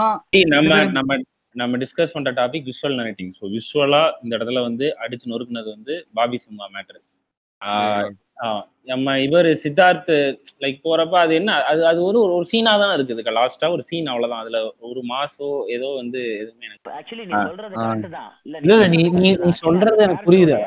ஆஹ் இல்ல இல்ல கேரக்டர் ஆர்க்கோடைய வெயிட் வந்து வெயிட்டான ஆர்க் வந்து நீ சொல்ற ஆர்க் தான் அவன் காமெடி அவனை பண்ணா யாருக்குமே பிடிக்காதுன்றதுல போய் அவனோட காமெடினாவே ஆகுறது தான் அந்த ஆர்கோடைய வெயிட்டான இருக்கான். இல்லைன்னு சொல்ல எனக்கு என்ன ஃபீல் ஆச்சுன்னா அந்த கடைசியில வந்த ரெண்டு சீன் இருக்கு தெரியுமா? அந்த வெற்றி மாறன் வந்து ம். வாசுதேவன் நடிக்கிற சீனா இருக்கட்டும். இவன் வந்து ரவுடி ஆகி விஜய் சேதுபதி மிரட்டுற சீனுமே போஸ்ட் கிரெடிட் மாதிரி தான் எனக்கு ஃபீல் ஆச்சு. லைக் படம் முடிஞ்ச அப்புறம் இப்ப வந்து சுபம் போடுவாங்க தெரியுமா? இவர் இப்படி ஆகி விட்டார் அவர் அப்படி ஆகி விட்டார் அப்படின்னு. போடுவாங்க. அதை அப்படிதான் நான் பார்த்தேன் அதை. இப்போ. ரீசெண்ட் எக்ஸாம்பிள் எப்படின்னா படம் முடிஞ்சதும் ஜெயிலுக்குள்ள வர ஒரு மொக்க சீன் ஒன்று இருக்கும் படத்துல. அது எதுக்கு. இருக்குன்னே தெரியும் அந்த கண்ட்ராவ் எதுக்கு டேரக்டர் இந்த சீனுக்கு வரான்? எதுக்கு இந்த கண்ட்ராவ் நடக்குது? எனக்கு இரிட்டேட் ஆச்சு சீன் அந்த மாதிரி ஒரு போஸ்ட் கிரெடிட் சீனா பார்த்தேன்னா இன்னும் கொஞ்சம் நீ உனக்கு சொல்றேன். இது பி ஓகே ஒரு ஒரு சாட்டிஸ்ஃபைங்கா நான் அந்த சைடு ஒத்துக்கிறேன் நான். அது வந்து ஒரு சாட்டிஸ்ஃபைங் சாட்டிஸ்ஃபைங்கா இருக்கும். ஓகேவா அவ்வளவுதான் அவ்வளவுதான். கண்டிப்பா. சாட்டிஸ்ஃபைங்கா இருக்கு. அவன் வந்து அந்த பாபி சிம்மா வந்து நிப்பாரு. அந்த ஷார்ட்டே சூப்பரா இருக்கும். பாத்தீங்கன்னா ரெண்டு பக்கம் எல்லாம் சிரிச்சுட்டே. இருப்பாங்க. அவர் வந்து நிக்கிற சிலோட் ஒன்று இருக்கும். அதுதான் படத்துல அந்த இடத்துல புரிஞ்சிடும் அந்த முள்ளும் மலரும்ல ஒரு ஷிஃப்ட் நடக்கும்ல கிளைமேக்ஸ்ல அந்த அந்த- அந்த ரஜினிக்கு. அந்த- அந்த மாதிரி ஒரு இடம் அது. இல்ல சொல்றேன் நம்ம விஷுவல் நரேட்டிங் பேசுறதுனால சொல்றேன். அங்க கன்வேயான புரியுது புரியுது. கண்டினியூ கண்டினியூ புரியுது. அப்புறம் ஒரு குட்டி குட்டி எக்ஸாம்பிள் சொல்லி முடிச்சிடுறேன். நான் சச்சின் படம் பார்த்தேன் ரீசெண்டா சி கடைசியில் என்ன ஆகும்? நான் சச்சின் கிளைமேக்ஸில் என்ன ஆகும்னா அந்த ஷாலினி கேரக்டர் வந்து இன்னைக்கு வந்து அவன் வந்து சேலஞ்ச் பண்ணிடுவான் விஜய் கேரக்டர் வந்து சச்சின் சேலஞ்ச் பண்ணியிருப்பான் இந்த மாதிரி முப்பது நாளில் எனக்கு உன் மே- உனக்கு வந்து என் மேலே லவ் வந்துடும் அப்படின்ட்டு. ஆனால் உண்மையாகவே அவளுக்கு வந்து தேர்ட்டியத் டே லவ் வந்துடும் ஓகேவா அவ அவள் வந்து அதை ஒரு ஃப்ரெண்டுகிட்ட போய் சொல்லுவா. நான் இன்னைக்கு ஒரு நாள் மட்டும் நான் வந்து சச்சின் அழுவ விடுறேன். நாளைக்கு நான் அக்செப்ட் நாளைக்கு நான் சொல்லிடுறேன் தான் அவங்க அப்பா வருவான். அவங்க அப்பா பெரிய பணக்காரன். இதெல்லாம் தெரிய வரும். அப்போ என்னன்னா சி அந்த ஷாலினி கேரக்டர் வந்து டயலாக்ல சொல் கன்வே பண்ணுவா. என்ன சொல்லுவா? இந்த மாதிரி இவங்க அப்பா வந்து இவ்வளவு பெரிய பணக்காரன்னு தெரிஞ்சதுக்கு அப்புறம் நான் ஓகே சொன்னா அது வந்து இதாயிருமோ? இதெல்லாம் என்ன சொல்றது? இது இருக்கட்டும். இது வந்து புரியாத ஆடியன்ஸ்க்காக வச்சது. ஆனா அதுக்கு இடையில ஒரு ரெண்டு மூணு நிமிஷம் இருக்கும் அந்த கேப் ஓகே அந்த ரெண்டு மூணு நிமிஷம் கேப்ல ஷாலினி என்ன யோசிப்பாங்கிறது பளிச்சு பளிச்சு பளிச்சுன்னு எல்லாருக்குமே கண்டிப்பா அந்த அளவுக்கு அது ரொம்ப இன்டென்ஸா இருந்துச்சு. சொன்னப்ப கூட தெரியல. ஆனா ஓ உங்க அப்பா இவ்வளவு பெரிய ஆளான்னு அந்த இதுக்கும் அந்த ஐ மீன் சொல்றேன் அந்த கிளைமேக்ஸுக்கும் இதா இருந்துச்சு. ஸோ இதுல விஷுவல் நரேட்டிங் நான் எதை பாக்குறேன்னா சி டயலாக் கன்வே ஆகல. ஆனா இந்த இடத்துல வந்து அவங்க சொல்ல வந்ததை சொல்லிட்டாங்க. ஸோ இது என்ன சொல்ல இது எந்த அளவுக்கு இம்பேக்ட் ஏற்படுத்தின சீன் அதெல்லாம் நான் எதுவுமே சொல்ல வரல. நான் பார்த்த ஆஹ் இந்த இடத்துல ஒன்று இருக்கு. அதுக்காக நான் சொல்கிறேன் அதுக்கப்புறம் டயலாக்ல வச்சாங்க அது புரியாத ஆடியன்ஸ்க்கு வந்து கண்டிப்பா புரியணும். அது அப்படியே போயிட்டு விடுங்க. ஆனா அந்த ஒரு ரெண்டு மூணு நிமிஷத்துல வந்து அப்புறம் ப்ரப்போஸ் பண்ண போறது நிறுத்துவாங்க அது சீனை சொல்றேன். ஆஹ் அதுதான். அப்ப அவ- அவன் ஷாலினி மைண்ட்ல என்ன ஓடுதுங்கிறது தெரியுது. அப்படியே தெரியுது எல்லாருக்குமே. அது படம் பாக்குறவங்களுக்கு ஃபீல் ஆகும் பயங்கரமா. என்னடா அந்த பொண்ணு இப்படி மாட்டிக்கிட்டாளேன்ட்டு எல்லாருக்குமே வந்துருச்சு. சி இந்த மொமெண்ட் வந்து நமக்கு வந்து வந்துகிட்டே இருக்கணும். இதுதான் இதுக்காக தான் எல்லாரும் தியேட்டருக்கு வராங்க. ஏன்னா நம்ம லைஃப்ல லைக் லைஃப்ல அதுதானே. சொல்லுவோம் சிலது சொல்ல மாட்டோம். சில இடத்துல நினைச்சிட்டு போயிடுவோம் So இந்த மாதிரி மொமெண்ட்ஸை வந்து நமக்கு அள்ளி கொடுத்துக்கிட்டே இருந்துச்சுன்னா அந்த சினிமா வந்து ரொம்ப நல்லா இருக்கும்னு நான் நான் boys old no country for old man பாத்திருக்கீங்களா. நோ கண்ட்ரி ஃபார் ஓல்ட் மேன்ல லைக் சினிமாவோட மெயின் ரூலே சினிமாட்டோட மெயின் ரூலே தலை கட் ஆகக்கூடாது ஃப்ரேம்ல தலை கட் ஆகக்கூடாது ஆனா வில்லன் ஃப்ரேம்ல இன்ட்ரோ ஆகிறப்பெல்லாம் தலை கட் ஆயிருக்கும் ஒரு டெவில்னு காட்டுறதுக்காக. அதே மாதிரி காட்ஃபாதர் படத்துல கண் இருட்டாவே இருக்கும். கண்ணு அவனோட கண்ணை காட்டவே மாட்டான் காட்ஃபாதர் படத்துல. கண்ணு இருட்டாவே தான் இருக்கும் லைட்டிங் மேல வச்சு. ஏன்னா ஈஸ் ஈஸ் ஈவில் அவனோட கண்ணு மறைக்கப்பட்டிருக்கு சொசைட்டில இருந்து கண்ணு கருப்பா தான் இருக்கும் அது மாதிரி அது மாதிரி நிறைய அந்த- மாதிரி லைக் அந்த ஒரு கேமரா கேமரா ஒரு கேமரால கேரக்டர் எப்படி இன்ட்ரோ ஆகுதுன்றத வச்சே அந்த கேரக்டர் ஜட்ஜ் அந்த கேரக்டரோட இதை சொல்லிடலாம். இப்ப லோகேஷ் சொல்லியிருப்பான்ல மாஸ்டர் படத்திலேயே விஜய் சேதுபதி எப்படி இன்ட்ரோ பண்ணேன் விஜய் எப்படி இன்ட்ரோ பண்ணேன்ட்டு. அதுலயே வாக்கிங் ஸ்டைல்ல இருந்து எல்லாத்தையும் மாத்தி இருக்கு ஆஹ் அந்த அந்த அவ்வளவுதான். அந்த ரெண்டு பேரோட கேரக்டரோட இது அந்த ரெண்டு பேரோட சக்தி என்ன அந்த ரெண்டு பேரோட அந்த இது ஸ்டெடினஸ் என்னன்றத அந்த இன்ட்ரோ பண்ணிட்டான். இவன் இப்படிப்பட்டவன் இப்படிப்பட்டவன் அதுவே அதுதான் ஒரு அந்த கேரக்டர் எப்படி ஃப்ரேம்குள்ள இன்ட்ரோ பண்றான்றதுலயே அவன் தெரிஞ்சிடலாம். அவன் எவ்வளவு ப்ரொஃபஷனலான ஒரு ஒரு கை. ஒன்றும் இல்லை டயலாகு கம்மியா கம்மியா இருக்கணுங்கிறது கூட இருக்கணுங்கிறதே பிரச்சனை இல்லை. டயலாக் இல்லாம அந்த இடத்துல சொல்ல முடியும்னா நம்ம சொல்லிட்டு போறதே நல்லது. சொல்லலாம். காட்டிட்டு போறதே நல்லது. முடியாத பட்சத்துல டயலாக் யூஸ் பண்ண முடியுமா? பக்கா. ஆனா காமிக்கணும். அதனாலதான் என்னன்னா நமக்கு இந்த க- வெறும் டயலாகா வர கிளைமேக்ஸ்லாம் நமக்கு கண்டிப்பா போர் அடிக்கும் ஏன்னா இதான் ஏன் நான் இதுக்கு நான் கதை படிச்சுட்டு போயிருவேனே அந்த ஃபீல் வந்துடும் அப்படின்னு. ஏ தாமிரபரணிடா? நிறைய இருக்குங்க. இந்த இது ஒண்ணு வந்துட்டு சிவகார்த்திகேயன் முட்டி போட்டுட்டு டயலாக் பேசுவாங்க கடைசியில இந்த என்ன படம்டா அது? மான் கராத்தையா? இல்ல ஏய், இல்ல நான் தான் இல்லப்பா. எந்திரிச்சு அடிச்சிருப்பேன். இல்லனா படுத்துக்கிட்டு அடிச்சிருப்பேன். பேசுற பேசுற பேசுற. எவ்வளோடா. கடைக்குட்டி சிங்கம்னு ஒரு படம் வந்துச்சு. நிறைய பேத்துக்கு அந்த படம் பிடிக்கும். அதுல எனக்கு எனக்கு பிடிக்கும். எனக்கு பிடிக்கும். கடைக்குட்டி கண்ணி நானு. ஆமா. கோயில்ல ஒரு சீன் வச்சிருப்பானுங்க. டேய் அப்பா அரை மணி நேரம் பேசுவாங்கடா. பேசுவாங்க பேசுவாங்க பேசுவாங்க. பேசிக்கிட்டே இருப்பானுங்கடா. சொப்பா. என்னால முடியலடா. நான் குடும்பத்தோட போய் பார்த்து கண் கலங்கின ஒரு படம்டா அது. இதுதான் பிரச்சனை. இதுக்கு நான் கதை படிச்சுட்டு போயிருவேன். நாவல் படிச்சுட்டு போயிருவோம்ல நம்ம. நீ காமிக்கிறன்னா நீ எல்லாத்தையும் காமிப்பியாப்பா நீனு இல்ல கடைக்குட்டியில கூட உங்களுக்கு ஒரு ஒரு கேரக்டருக்கும் கார்த்திக்ன்ற ஒரு கேரக்டரோட ஒரு கான்ஃபிளிக்ட் இருக்கும். அதை அவன் எடுத்து வைப்பாங்க. அவ திருப்பி என்ன சொல்ல ஒரு ஒரு கேரக்டருக்கு அவன் என்ன செஞ்சான்னு சொல்லும்போது ஒரு நெசசிட்டி இருக்கும் கதையில. ஆனா நம்ம வீட்டு பிள்ளையில நீ சொன்ன அந்த முட்டி போடுற சீன்ல வந்து பேசிக்கிட்டே இருப்பானுங்க. என்னடா பேசிக்கிட்டே இருக்கீங்க? எப்படா சீனை முடிப்பீங்க? நடுவில் எவனோ அடிக்க வரும் என் உடனே முட்டி போடுற எந்த சீனை அடிச்சுட்டு மறுபடியும் முட்டி போட்டு அதாவது பாத்தீங்கன்னா அவரு புரியுதா இல்லையா? அவர் அடக்கிட்டு இருக்காரு. அவர் அடக்கிட்டு இருக்காரு. தொட்டு பார்க்காத பறந்துருவ. அதுக்கப்புறம் ஆக்சுவலி ஒரு சீன் இருக்கும். அதுக்கப்புறம் ஒரு சீன் வந்து சிவகார்த்திகேயன் மோனோலாக் ஒன்று இருக்கும். அதாவது இந்த கதையில நான் ஏன் இருக்கேன் இந்த கதை எதுக்கு சொல்லப்பட்டு ஒரு சீனா சொல்லியிருப்பாங்க. ஆக்சுவலி அந்த சீன் நல்லா இருக்கும். நான் யோசிச்சு இதை தான் படம் ஃபுல்லா நீ சொல்லிருக்கணும் இதை வெறும் கடைசி அஞ்சு நிமிஷம் டைலாக் மட்டும் சொல்லிட்டு படத்துல என்ன சொல்ல வராங்களோ அது என்னமோ ஒரு கதையா இருக்கு. மாமா மச்சான் சண்டை மாதிரி இருக்கு. கிளைமேக்ஸ் பார்த்தா வேற என்னமோ கதையை சொல்லிட்டு இருக்காங்க. அப்போ இந்த படத்துல நீ என்ன கதை சொல்ல வராங்கன்னு புரியல. அதுல பாத்தீங்கன்னா கடைக்குடி சிங்கம் மிஸ்டர் குட் ஃபிலிம் ஏன்னா ஆரம்பத்துல இருந்தே படத்துல இதான் பிரச்சனைன்னு சொல்லிட்டு இருப்பாங்க. அதை பத்தி மட்டும் தான் படம் பேசும்.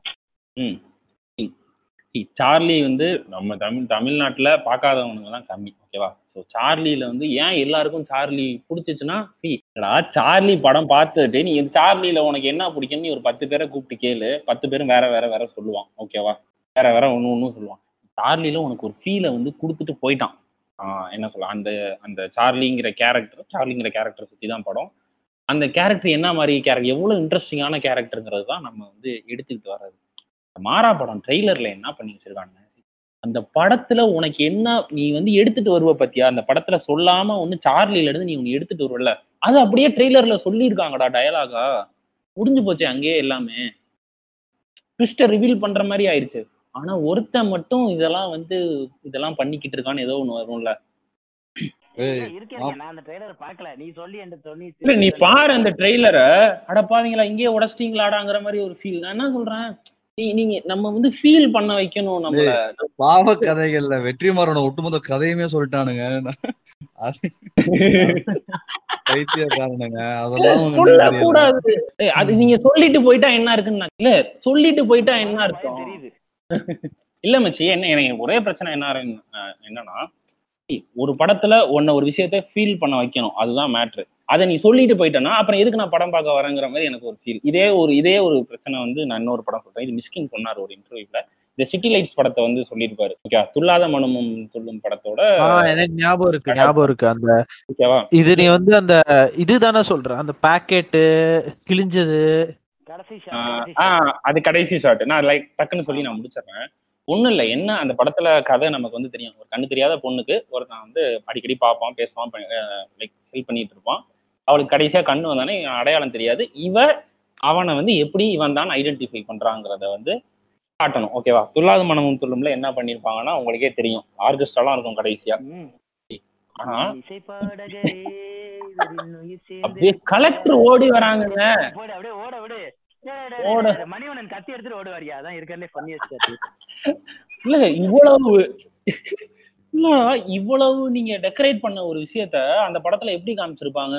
அவன் வந்து பிச்சை போடுறதுக்கு காசு நீட்டுவா? அவன் கை அவன் வந்து என்ன சொல்ல? அப்படியே தலைமை வந்து உடஞ்சிருவான். என்னடா பிச்சை கொடுத்துட்டான் நம்மள நம்ம யாரும் தெரில போல. சரின்ட்டு சி அந்த இடத்துல அந்த கேரக்டர் என்ன ஃபீல் பண்றது நமக்கு வந்து கண்டிப்பா தெரியும். நமக்கு அப்படியே கன்வே ஆகும். விஷுவல் நரேஷனுக்கு வரேன் திரும்பி. ஆகும். அவன் என்ன பண்ணுவா? அந்த கையில காசை வச்சுட்டு அந்த கையை தொடுவா. அப்படியே கொஞ்சம் மேல தொடுவா. தோள்பட்டையை தொடுவா. நாம வந்துடும் ஓகேவா இவ்வளவு சிம்பிளா அடிச்சுட்டு போயிடலாம். ஓ நீ தான் அதான் கூட கடைசியில கேட்க மாட்டா. ஓகேவா லைக் அந்த டயலாக்லாம் அதுக்கப்புறம் வரவே வராது. ஏன்னா அந்த அளவுக்கு வந்து ஒரு நம்பிக்கை அந்த சீன்ல இது ஒர்க் ஆகுங்கிற மாதிரி. இதுதான் நான் ஜிகர் தண்டால நான் சொன்னேன். அந்த சீன் ஒர்க் ஆயிருச்சு நம்பிக்கை இருந்துச்சுன்னா நீங்க அங்கேயே முடிச்சிருக்கலாமோன்னு என்னோட ஒரு பர்சனல் இது. புரியுது புரியுது. அதான். நீங்க வந்து இந்த இல்ல இல்ல சினிமா இஸ் விஷுவல் மீடியம் நீங்க பேசிக்கிட்டே இருக்க போறீங்கன்னா நான் ரேடியோ கேட்டுக்கிறேனே அப்படின்ற உங்க ஆதங்கம் வந்து கொஞ்சம் புரியுது. அது இடத்துக்கு ஏத்த மாதிரி இருக்கணும் அப்படின்றதும் நீங்க சொல்ல வரீங்கன்னு நினைக்கிறேன். கரெக்டா ரேம்ப் ஆக்சுவலி என்ன சொல்ல வர்றாருன்னா எனக்கு புரிஞ்ச வரைக்கும் கிறிஸ்பியா பண்ணுங்க. லைக் நிறைய வள வள வளன்னு பண்ணாதீங்க. ஆடியன்ஸ்க்கு கன்வே ஆயிடுதுன்ற நம்பிக்கையை மூல வச்சுக்கோங்க. அதான் இதை காமிச்சா போதும் ஆடியன்ஸ்க்கு புரிஞ்சிடும் முதல்ல நீங்க புரிஞ்சுக்கங்க. ஆனா ஊனா இது இதை காமிச்சா புரியலன்னா அப்ப சரி டைலாக்ல வச்சிருவோம். அப்ப மியூசிக். போட்டுருவோம் அப்ப யாரையா ஓட விடுவோம் எதுக்கு இதெல்லாம் பண்ற? நீ வச்சாலே எனக்கு புரியுது. உன் ஷார்ட்லயே எனக்கு புரிஞ்சிருது. இல்ல வேணாம் நான் சாவடிப்பேன். நான் நூறு வருஷமா தமிழ் சினிமா பார்த்து பார்த்து எனக்கு பிரகாஷ் ராஜன் பார்த்தாலே வில்லன்னு புரிஞ்சிடும் இல்ல மாட்டேன் நான் ஓப்பனிங் சீன் யாரையாவது கொலை பண்ணுவார் பிரகாஷ் ராஜ். அவர் ஒரு ஆளை கொலை பண்ணணும் ஒரு ஆளை ரேப் பண்ணணும். நான் விட மாட்டேன். அது எதுக்கு எங்களுக்கு? அதுதான் ஆடியன்ஸ் வந்து நான் அவர் சொல்ல நினைக்கிறது அதான். விஷுவல் ஸ்டோரி டெல்லிங் எங்களுக்கு புரிஞ்சிருது நீ அதுக்கப்புறம் ரொம்ப கிரிஞ்சு நீங்க ஆடியன்ஸ் அண்டர் எஸ்டிமேட் பண்றாங்களோன்னு எனக்கு ஒரு இது. அவங்களுக்கு தான் புரியுதுல்ல. அப்புறம் என்னயா பிரச்சனைங்கிற மாதிரி இது. அதுதான். இல்ல ரெண்டு பிரச்சனை இருக்கு. நம்ம இப்படி ஒண்ணு சொல்றோம். இன்னொன்னு வந்து ஸ்கிரீன் டைமை ஃபில் பண்றதுக்குலாம் நிறைய பண்ணுவாங்க. அதெல்லாம் நிறைய படத்துல இருக்கு. நம்ம வருவோம். ஆமா நம்மளே இப்ப கொஞ்சம் கதையெல்லாம் எழுதிக்கிட்டு இருக்கும்போது சில விஷயங்கள்லாம் பண்றோம். அப்புறமா பேசலாம். என்ன ஏன் ரேம்ப் தாக்கப்பட்டார். Okay okay.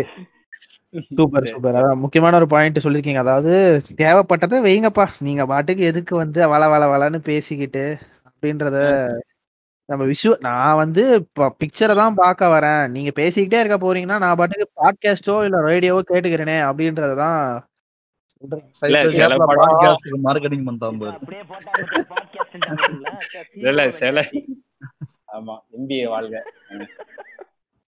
இல்ல ஒண்ணு நான் ஒரு ஒரே ஒரு லைன் சொல்லிக்கிறேன். ஒண்ணு இல்ல படத்தை பார்த்தாதான் புரியணும். கேட்டா கேட்டாலே புரிஞ்சிரும்னா எதுக்கு நான் பார்க்கணுங்கிற மாதிரி ஃபீல் வந்துடக்கூடாது படங்கள்ல. அளவுக்கு நீங்க டயலாக் போட்டு ஒப்பிடாதீங்கிறது புரியுது புரியுது. என்னடா இவனுங்க? இவன் ஒருத்தன் ஒன்று சொல்றான் அதுக்கு ஆப்போசிட்டா அவன் ஒன்று சொல்றான் இது வந்து ஒரு பயங்கர டிபேட் ஓரியன்ட் பாட்காஸ்டா இருந்த மாதிரி எனக்கு ரொம்ப ஃபீல் ஆனுச்சு. ஐ திங்க் நாங்கள் இது வரைக்கும் பண்ண எபிசோட்ஸில் ரொம்ப டீட்டெயிலாக ஒரு படம் அளவில் படத்தோடைய மீனிங் அளவில் டெப்த் அளவில் இறங்கி பேசியிருக்கோம். அப்படின்றது தான் எனக்கு தோணுச்சு. அண்ட் ஒரு ஒரு எபிசோடும் ரெக்கார்ட் பண்ணுறப்போ ஒரு ஒரு புது எக்ஸ்பீரியன்ஸ் கிடைக்குதுன்றது தான் நான் நினைக்கிறேன். ஸோ எப்பவும் போல் சொல்கிற மாதிரி this is part one of the episode and part one of the episode and part two வந்துட்டு பார்ட் ஒன் ரிலீஸ் ஆகிற அந்த வாரத்துக்கு அடுத்த வாரமே நெக்ஸ்ட் வீக்கே வந்து ரிலீஸ் ஆகிடும் ஸோ அதுவரை tata bye bye from Movieholics this is Balamama signing off bye